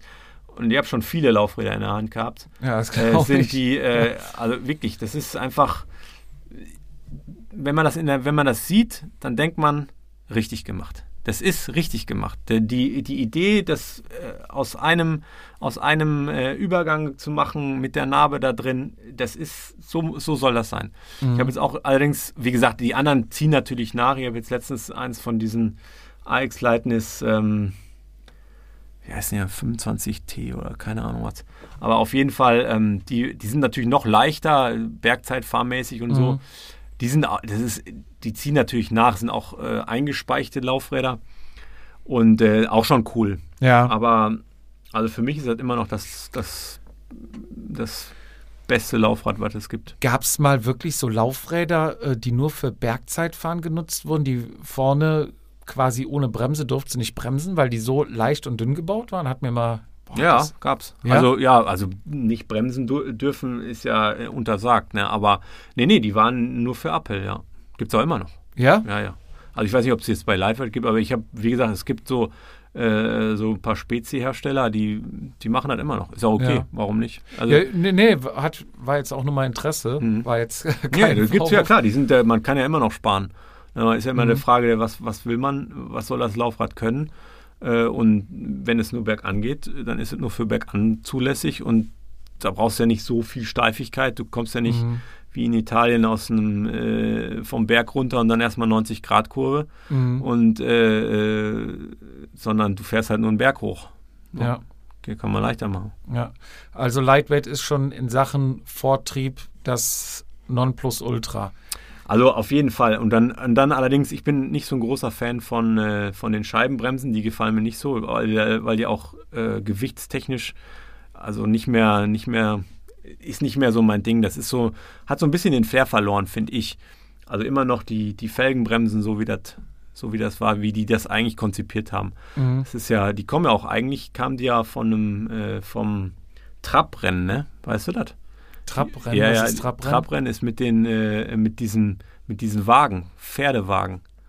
Ja, ach so, ja, wo die hinten drauf sitzen. Richtig, genau. Einer mit so riesen Räder, sag ich mal. Und genau. Und kleines Brett, wo die mehr oder weniger drauf sitzen. Und dann dafür haben Obermeiers angefangen zu bauen. Das war deren erstes Laufrad. Und dann haben die da diese Carbon. Und dann gab es ja mal eine Zeit lang dieses erste dieses Scheibe. Kannst du dich noch erinnern? Die war doch so weißlich und hatten ganz, ganz viele feine Carbon-Stränge da drin. Ganz, ganz viele feine. Sah super aus. War super spannend. Eine Scheibe? Ja, eine Scheibe war das. Die waren ganz weiß.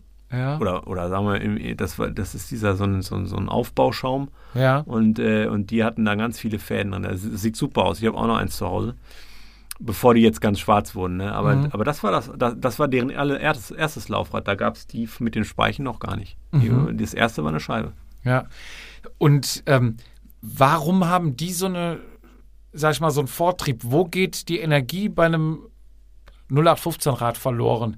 Das heißt, ich trete ja quasi übertrag die Kraft mit der Kette auf die Kassette über die Narbe, über die Speiche. Ja, wenn man sich die Struktur anguckt, dann ist ja eigentlich das Laufrad, ein normal eingespeichtes Laufrad, gar nicht richtig fest. Ja, das wird ja erst fest durch, also die Speiche mit der Felge ist ja gar nicht richtig fest. Ja, die ganze Struktur wird erst gestützt, indem ich das ganze Laufrad eingespeicht habe. Das heißt also, ich habe ja nur die Speiche stecke ich da rein, dann kommt der Nippel oben drauf und der liegt nur in der Felge drin, locker. Ja. Ja, klar, wenn ich jetzt natürlich Spannung draufbringe, dann hält quasi die obere Speiche bei 12 Uhr, hält die untere Speiche bei 6 Uhr. Ja. Ja? So, und das ist aber die Konstruktion und da steckt schon der Teufel im Detail. Ja. Ja, weil das ist im Prinzip ist das ein schwimmendes Gebilde. Ja. Und wenn ich die einklebe, dann gibt es die Diskussion nicht. Dann nimmt jede Speiche quasi die ihre Übertragung führt die direkt in die Felge über. Ja. Ja, und auch in die Narbe, also je nachdem in welche Richtung ich schaue. Also die Festigkeit ist viel, viel höher. Also im Prinzip ist ja bei einer normalen eingespeichten alles nur auf Zug. Ja, genau. Es ist alles auf Zug. Ich schraube die ja nicht fest. Genau. Ja? Genau. Und bei Lightweights ist dann so, dass die nicht nur auf Zug sind, sondern theoretisch auch auf Druck. Ja, klar. Die ist ja eingeklebt. Ja. Die ist in alle Richtungen fest. Ja. Ja, und da gibt es kein Spiel. Und bei den anderen gibt es halt immer so ein bisschen Spiel. Ist ja auch nicht schlecht. Ja. Ja, also ist ja jetzt nicht, aber da kommt diese Festigkeit her. Deswegen sage ich, richtig zu Ende gedacht. Mhm. Ja. Das heißt, theoretisch, wenn ich jetzt mal durch ein Schlagloch fahre, drück ich da den Nippel eventuell so weit unten raus, dass der keinen Kontakt mehr zur Felge hat? Ja? Auf jeden Fall. Klar. Der fängt sich dann wieder. Ja. Aber das arbeitet. Das arbeitet. Ja, logisch. Ich meine, die Konstruktion ist schon cool. Mhm. Ja, also ein Laufrad, was dann so quasi, wenn man es fertig eingespeichert, was dann steht. Ja. Aber wenn man da Zeitlupenaufnahmen sieht, dann löst sich die Felge von der Speiche. Krass, ja.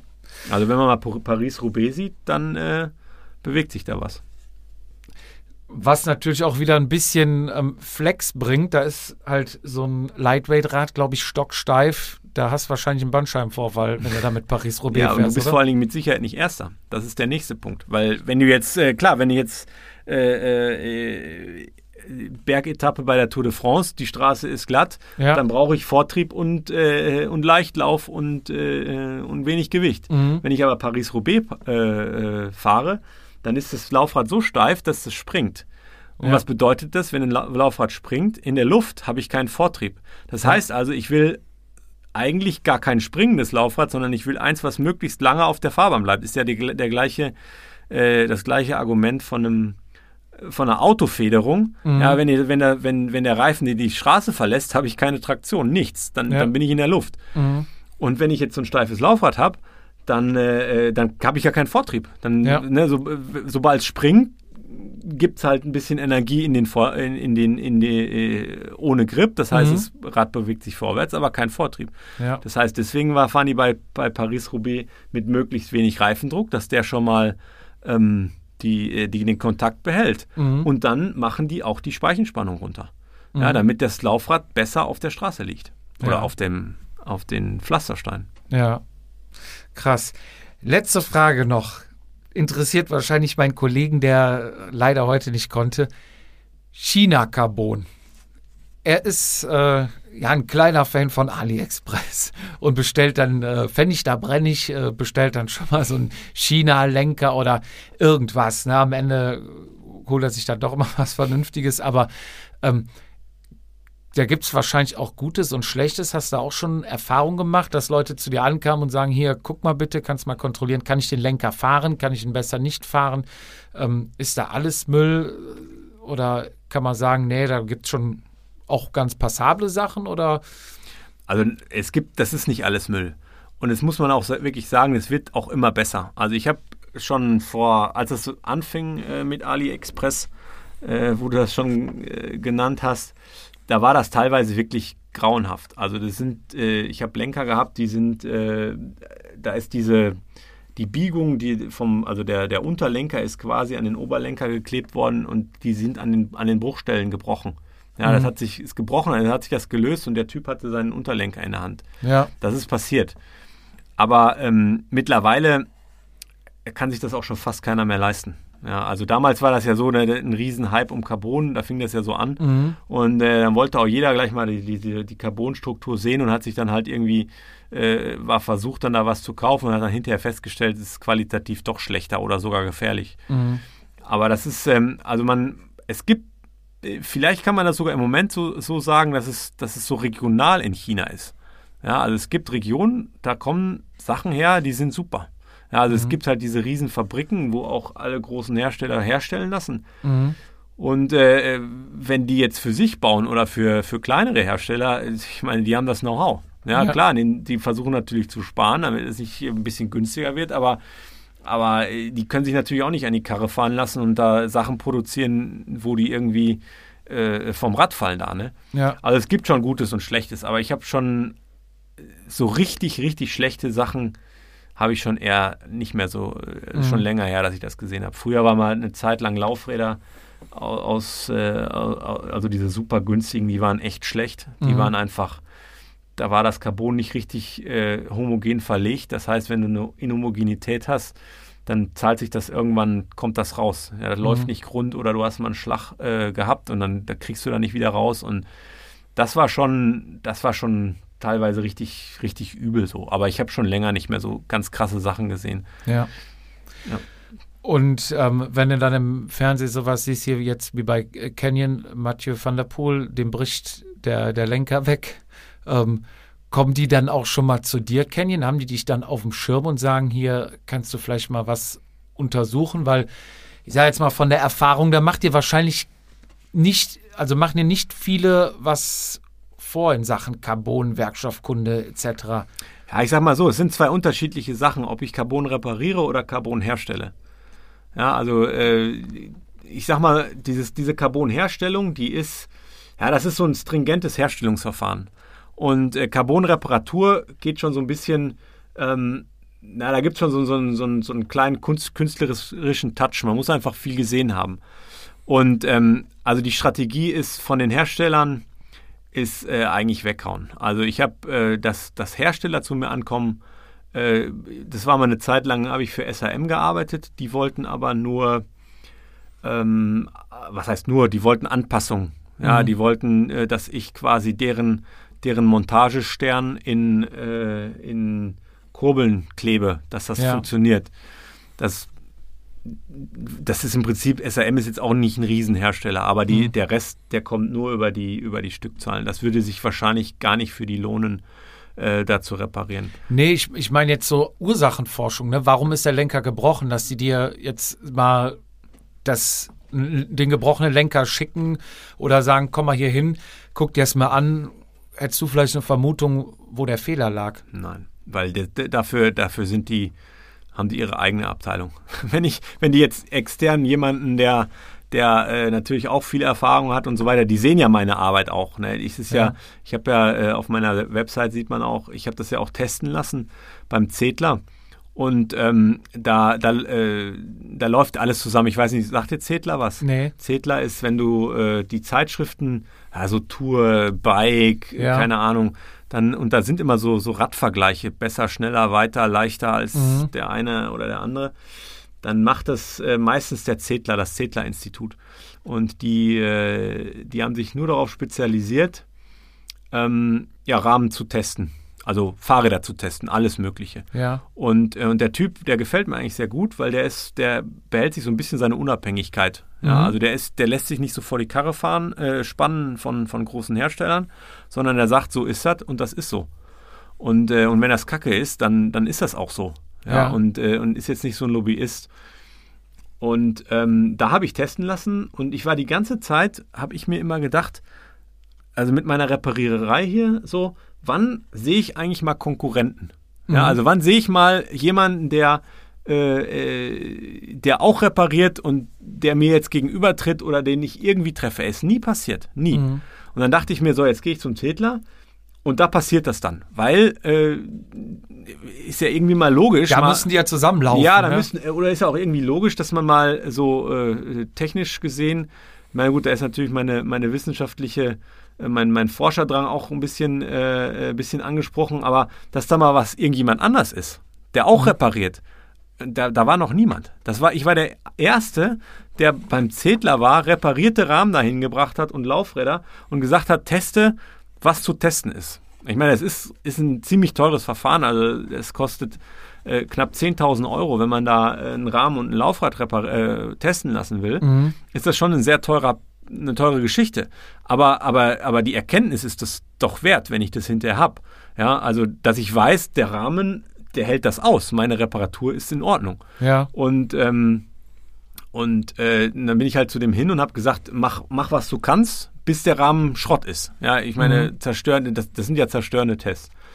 Und kann man dann ja auch nachlesen, da wer Interesse dran hat, diese ganzen Prozeduren, die da durchgefahren sind. Aber ich dachte mir, wo sind denn meine Konkurrenten? Und dann habe ich aber auch gemerkt, und jetzt kommen wir zurück zum Ursprung des Kommentars, ist einfach, die Hersteller, die wollen das nicht. Jeder macht da sein Ding, die sind klar, schielen immer aufeinander, aber die fragen mich sicher nicht, weil die Welt so schön ist oder weil wir so nette Leute sind, weil die haben ihre eigene Strategie und so weiter. Wobei ich habe ein bisschen das Gefühl, was sich im Moment so entwickelt ist, was ich merke, weil ich immer mehr Einladungen kriege, ist die Frage der Nachhaltigkeit. Ja. Und also mittlerweile ist es ja bei den meisten durchgesickert, dass man die Teile reparieren kann, obwohl ich immer noch viele Gespräche für auch, wo die Leute aus den Wolken fallen und sagen, wie, das kann man reparieren. Mhm. Aber mittlerweile wissen die meisten, dass man das reparieren kann. Und dann ist immer bei so großen Events, so rund um Köln oder 24-Stunden-Rennen, jetzt habe ich wieder so eine Anfrage aus Sachsen, da gibt es auch so ein riesen Mountainbike-Event irgendwie mit 20.000 Teilnehmern oder was. Und die fragen dann nach wegen Nachhaltigkeit, ob wir da nicht hinkommen können, einen Stand aufmachen, weil sie da irgendwie auch so ein Nachhaltigkeitskonzept integrieren. Und dann ist man da Teil davon. Und das könnte ich mir vorstellen, dass das auch irgendwann mal bei den Herstellern ankommt. Weil was sehr... Also die Carbonradbranche ist extrem unkontrolliert. Also wenn man mal guckt, was zum Beispiel die Autobranche so hat, an Regularien, an was die alles an Ersatzteilen vorhalten müssen. 20 Jahre, 30 Jahre müssen die Ersatzteile da sein, sonst kriegen die das gar nicht auf den Markt. Also wenn man ein Rad für 15.000 Euro kauft jetzt, ein Rennrad, dann heißt das nicht, dass es in 2 Jahren dafür noch Ersatzteile gibt. Ja, das kann nächstes Jahr schon zu Ende sein. Ja. Und das ist eigentlich krass, wenn man das überlegt, na, was das für eine, was ist eigentlich, was der Radhersteller eigentlich an Verantwortung übernehmen, weil es gibt Menschen, die geben da 15.000 Euro für aus. Und das ist eine Menge Geld. Ja. Ja, und dann zu sagen, ist ein geiles Fahrrad, ja, aber nächstes Jahr, da gibt es das nicht mehr. Wenn die Gabel dir kaputt geht, ja. So ist es. Guck, dass du noch eine bei eBay findest, ne? Ja, so ungefähr. Und das ist schon, das ist übrigens auch, was der Zedler auch sehr anprangert. Und das ist wirklich, das ist eigentlich nicht okay. Ja. Und da steigt natürlich dann diese Reparaturfrage auch wieder ein. Ne? Und also gut, jetzt durch Corona hat sich das wieder ein bisschen im Sand verlaufen, weil ja diese ganzen Veranstaltungen nicht stattfinden. Aber ich habe ein bisschen das Gefühl, da geht schon was, ne? Und vielleicht ändert sich das ja auch in den nächsten Zeiten. Aber aus wir haben jetzt keine Ahnung, kommen die sicher nicht zu mir. Ja. Mir ist doch noch eine Frage eingefallen. Ist Carbon Wird der Werkstoff mit der Zeit, lässt der nach, wird der spröde, verliert der an Steifigkeit, an Eigenschaften? Jetzt mal blöd gesagt, ich habe Kunststoff, das liegt lange in der Sonne, wird irgendwann spröde, weil die Weichmacher oder was auch rausgehen. Also wie gesagt, da muss man unterscheiden, die Faser an sich nicht. Das ist eine Kohlefaser, die, also ein Kohlenstoff, der ist auf einer extrem hohen Temperatur zusammengebracht, der bleibt so. Bei den Harzen war das früher schon ein großes Problem. Mhm. Ja, also die haben sich schon sehr verändert. Ich weiß nicht, wenn man da Leute, die ja auch ganz am Anfang noch was mal gesehen haben, diese dunkel oder diese am Anfang waren die so hellbräunlich, diese Harze, ja, die sind sehr stark nachgealtert. Aber heutzutage sind es schon, also schon sehr Hochleistungsharze, die man da kriegt, wenn man jetzt gerade im Luftfahrtbereich, ich meine, der Boeing, Airbus A380, der kann sich das gar nicht leisten. Der soll, weiß ich nicht, seine 20 Jahre fliegen, und da soll kein neuer Flügel dran kommen. Ja. Und der ist den ganzen Tag in der Sonne bei krassester Sonneneinstrahlung. Ja. Und da muss man aber schon unterscheiden, das Harz an sich kann Sonne nicht so gut ab. Mhm. Also das UV-Licht hat da schon einen Effekt.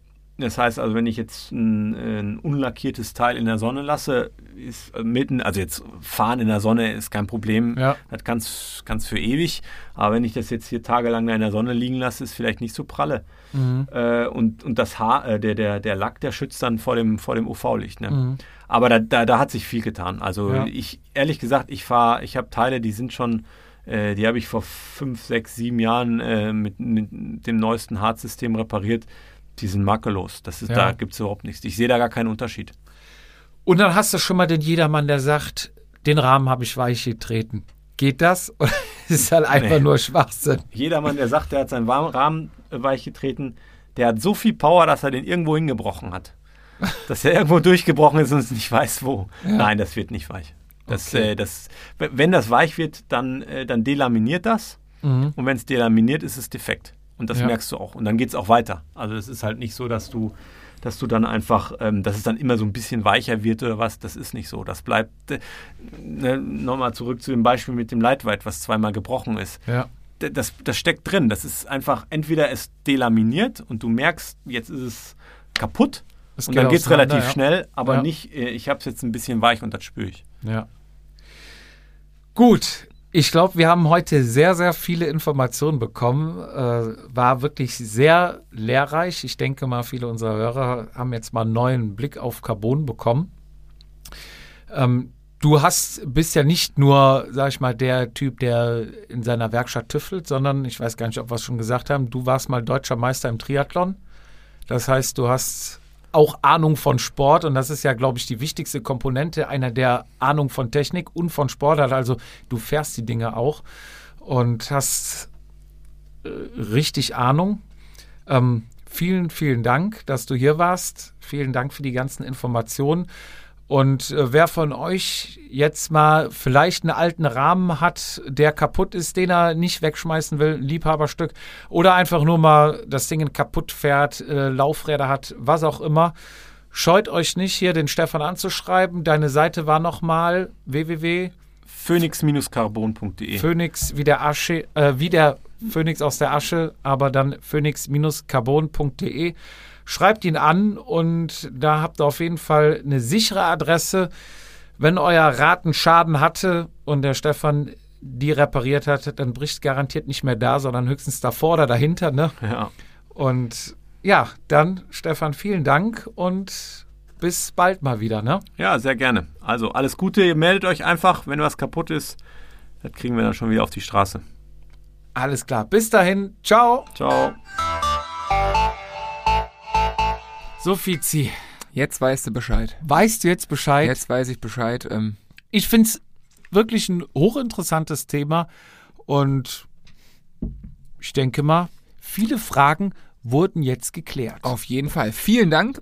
Und also Stefan, nochmal schöne Grüße raus nach Bad Honnef. Ich bin ein bisschen baff von dem ganzen Input.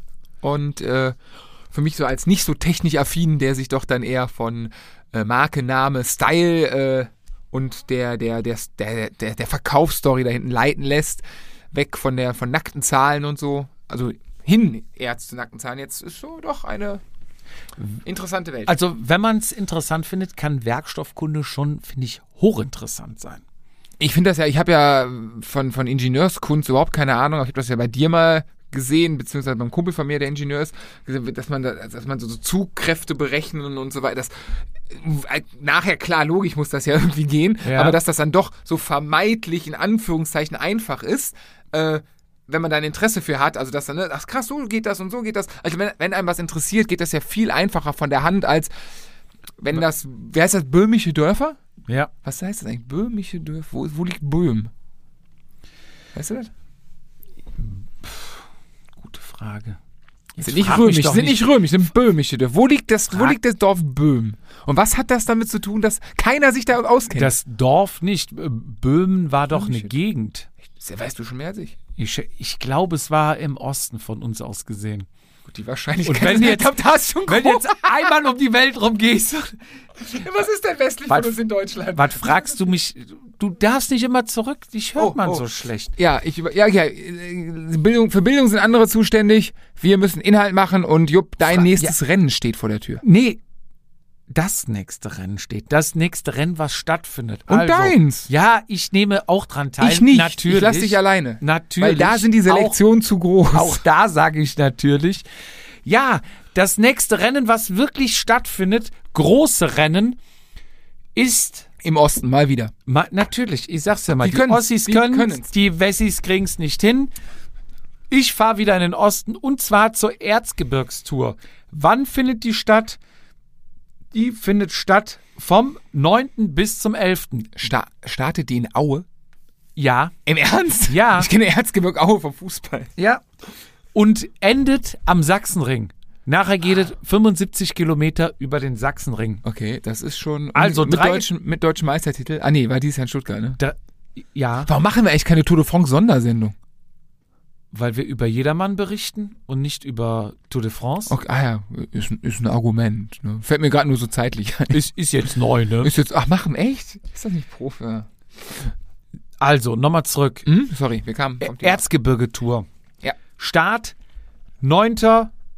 Danach 2. Etappe 10., 3. Etappe 11. Freitag, Samstag, Sonntag. Erste Etappe freitags um 18:30 Uhr. Das heißt, je nachdem, wie weit du von Aue weg wohnst, kannst du natürlich Freitag noch arbeiten, brauchst keinen Urlaub und kannst abends die Etappe mitfahren. Oder du bist Lehrer und hast Urlaub. Man kann aber, glaube ich, auch später einsteigen. Also man muss nicht alle drei fahren. Ah, okay. So.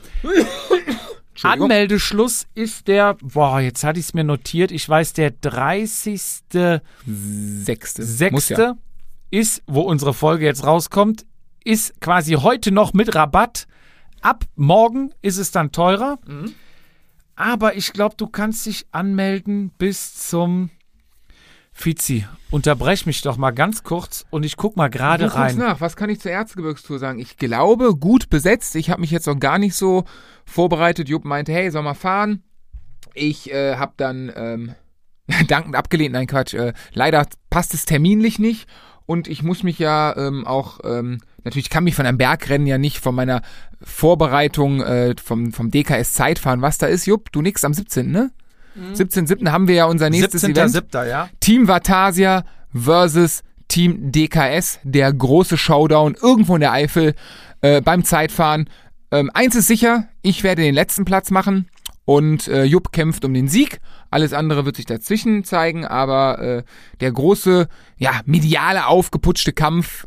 Vielleicht wird Ralf Töpperwien Live-Berichterstattung machen von unserem Kampf gegen DKS. Vom Kampf gegen DKS kommen wir wieder zurück zur Erzgebirge. Okay. Ich habe nachgeguckt. 9.7. ist Anmeldeschluss. Also ihr könnt euch noch anmelden bis zum 9.7. Also taggenau. Bitte? Bis zum Rennen. Nein. 9.7. Start, 9.10.11. hast du gerade gesagt. Jetzt bitte, sag mir nichts Falsches gesagt haben. Jetzt mach mich nicht schwach. Ich doch nicht. Was kann ich noch erzählen so zwischendurch? 9.7. doch tatsächlich. Mein Knie tut weh. Anmelden bis 30.06. Dann wird es teurer und Ende ist 9.7. Siehst du, frag einen, der sich auskennt. So ist es richtig. 9.7. Das heißt, ihr könnt euch bis tatsächlich zum letzten Tag anmelden. Jetzt bin ich aber baff, weil also, ich dachte eigentlich, du musst das vorher online machen. Du machst freitags um 1 Uhr frei. Aber ich glaube, bis mittags. Müsst ihr mal genau gucken. Guckt einfach auf der Seite von der Erzgebirge-Tour. Wichtig ist nur, dass ihr wisst, es findet ein Rennen statt. Eine Rundfahrt. 3 Etappen und... Jetzt hast du mich wieder aus dem Konzept gepackt. Ich hab doch nichts gesagt. 500 Teilnehmer maximal. Das heißt, okay, wenn voll, dann voll. Oh, mir fällt ein, ich habe mich noch nicht angemeldet. Ich muss mich anmelden. Und noch was, wenn ihr zu dritt seid, ab 3 bekommt ihr 10% Rabatt. Boah.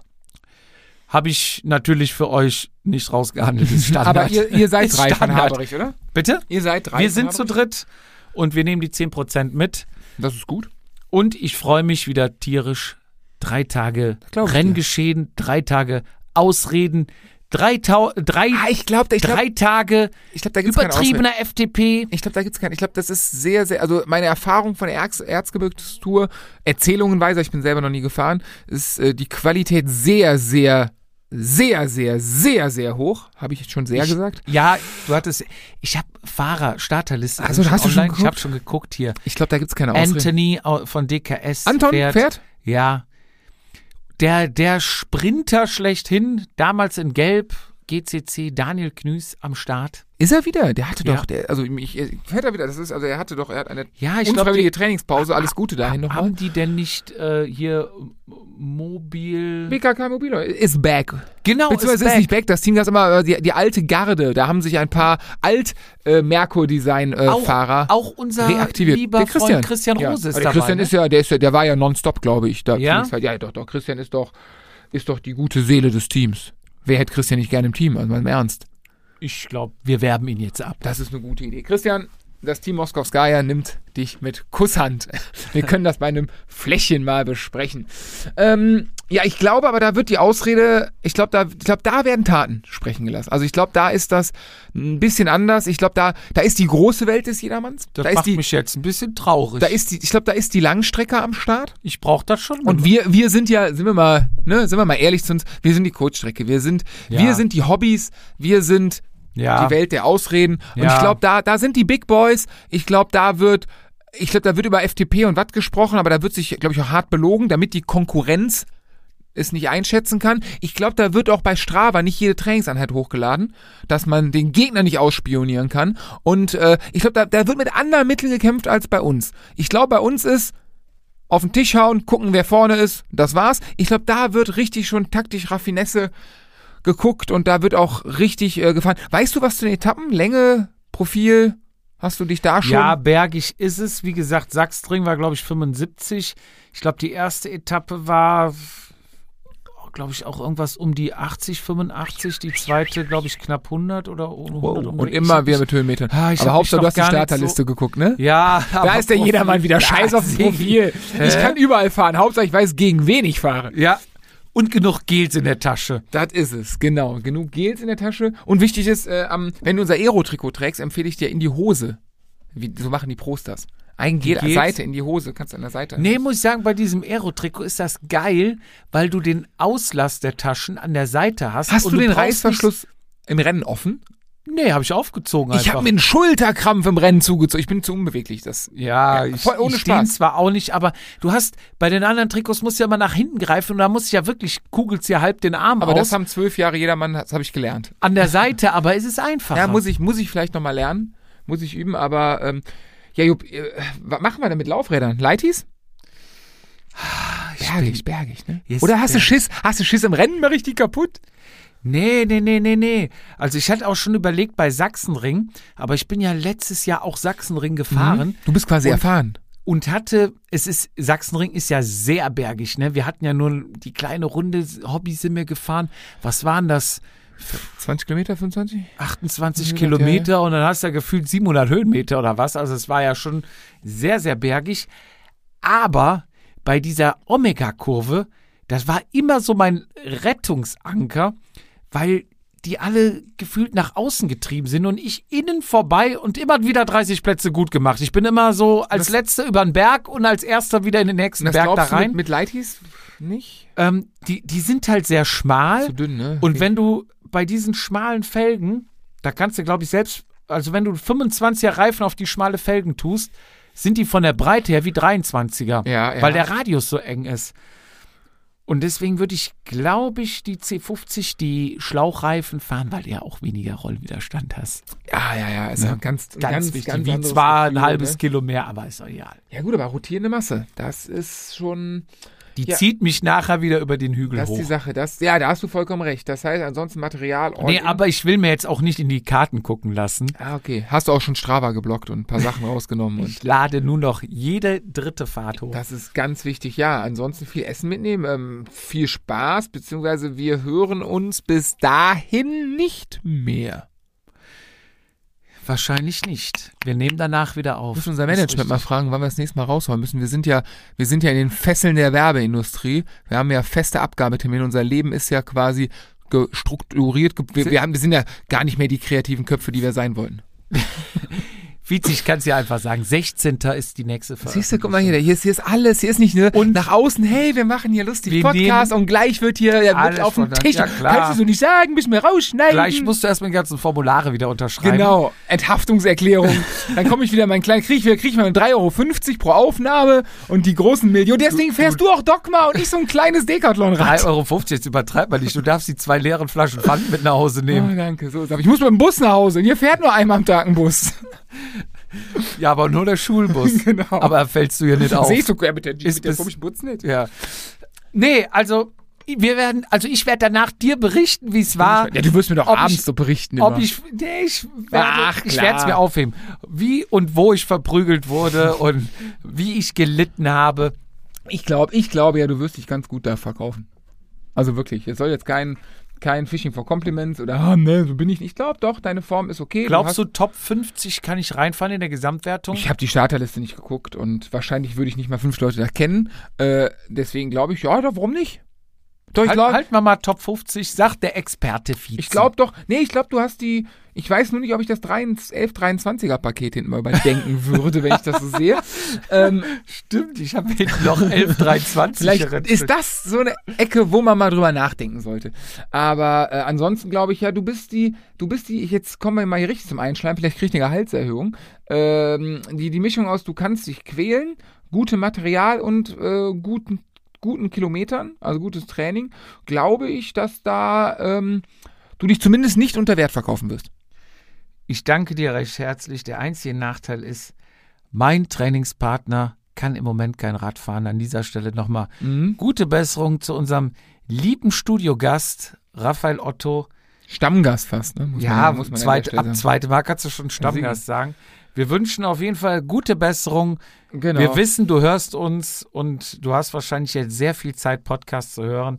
Für die, die es nicht mitbekommen haben, Raphael, der letztes Mal bei uns noch in der Folge Geilingen zu unser Stargast war. Das ist der mir den Reifen gewechselt hat. Ja, der ist leider böse gestürzt, ist aber erfolgreich operiert worden und ist auf dem Weg der Besserung. Ist auch schon wieder positiv, also... Doofe Sprüche kann er schon wieder ab. Ich hab's versucht. Haut er auch schon wieder raus. Aber Rafa, mach's gut. Komm bald und schnell wieder auf die Beine. Und aufs Rad. Ich brauche dich als Trainingspartner. Und ich brauche es. Und ja gut, die Hände hast du nicht kaputt. Schreib mal was in unsere WhatsApp. Es ist so ruhig. Aber ich hoffe, die Tour geht bald los. Dann hast du viel Zeit zu gucken. Und dann können wir beide uns wieder schön das Expertenwissen um die Ohren hauen. Die Hände hast du nicht kaputt. Ich war bei ihm gestern im Krankenhaus. Hättest du mir die eine Hand sehen müssen. Ich hab's noch nicht. Da hat, glaube ich, irgendeine Praktikantin mit der Stricknadel versucht, die Kanüle zu legen. Du. Oh nein. Alter Falter. Ich dachte schon, hat der sein Handgelenk auch gebrochen? Das Ding war angeschwollen. Irgendwann sagt er mittendrin, ja, da haben die versucht, dir noch die Kanüle zu legen. Hier, guck mal, wie der loszieht. Ich sage, ach du Scheiße. Wenn du keine Venen hast, ne? Das ist also die nicht sichtbar, ja, egal.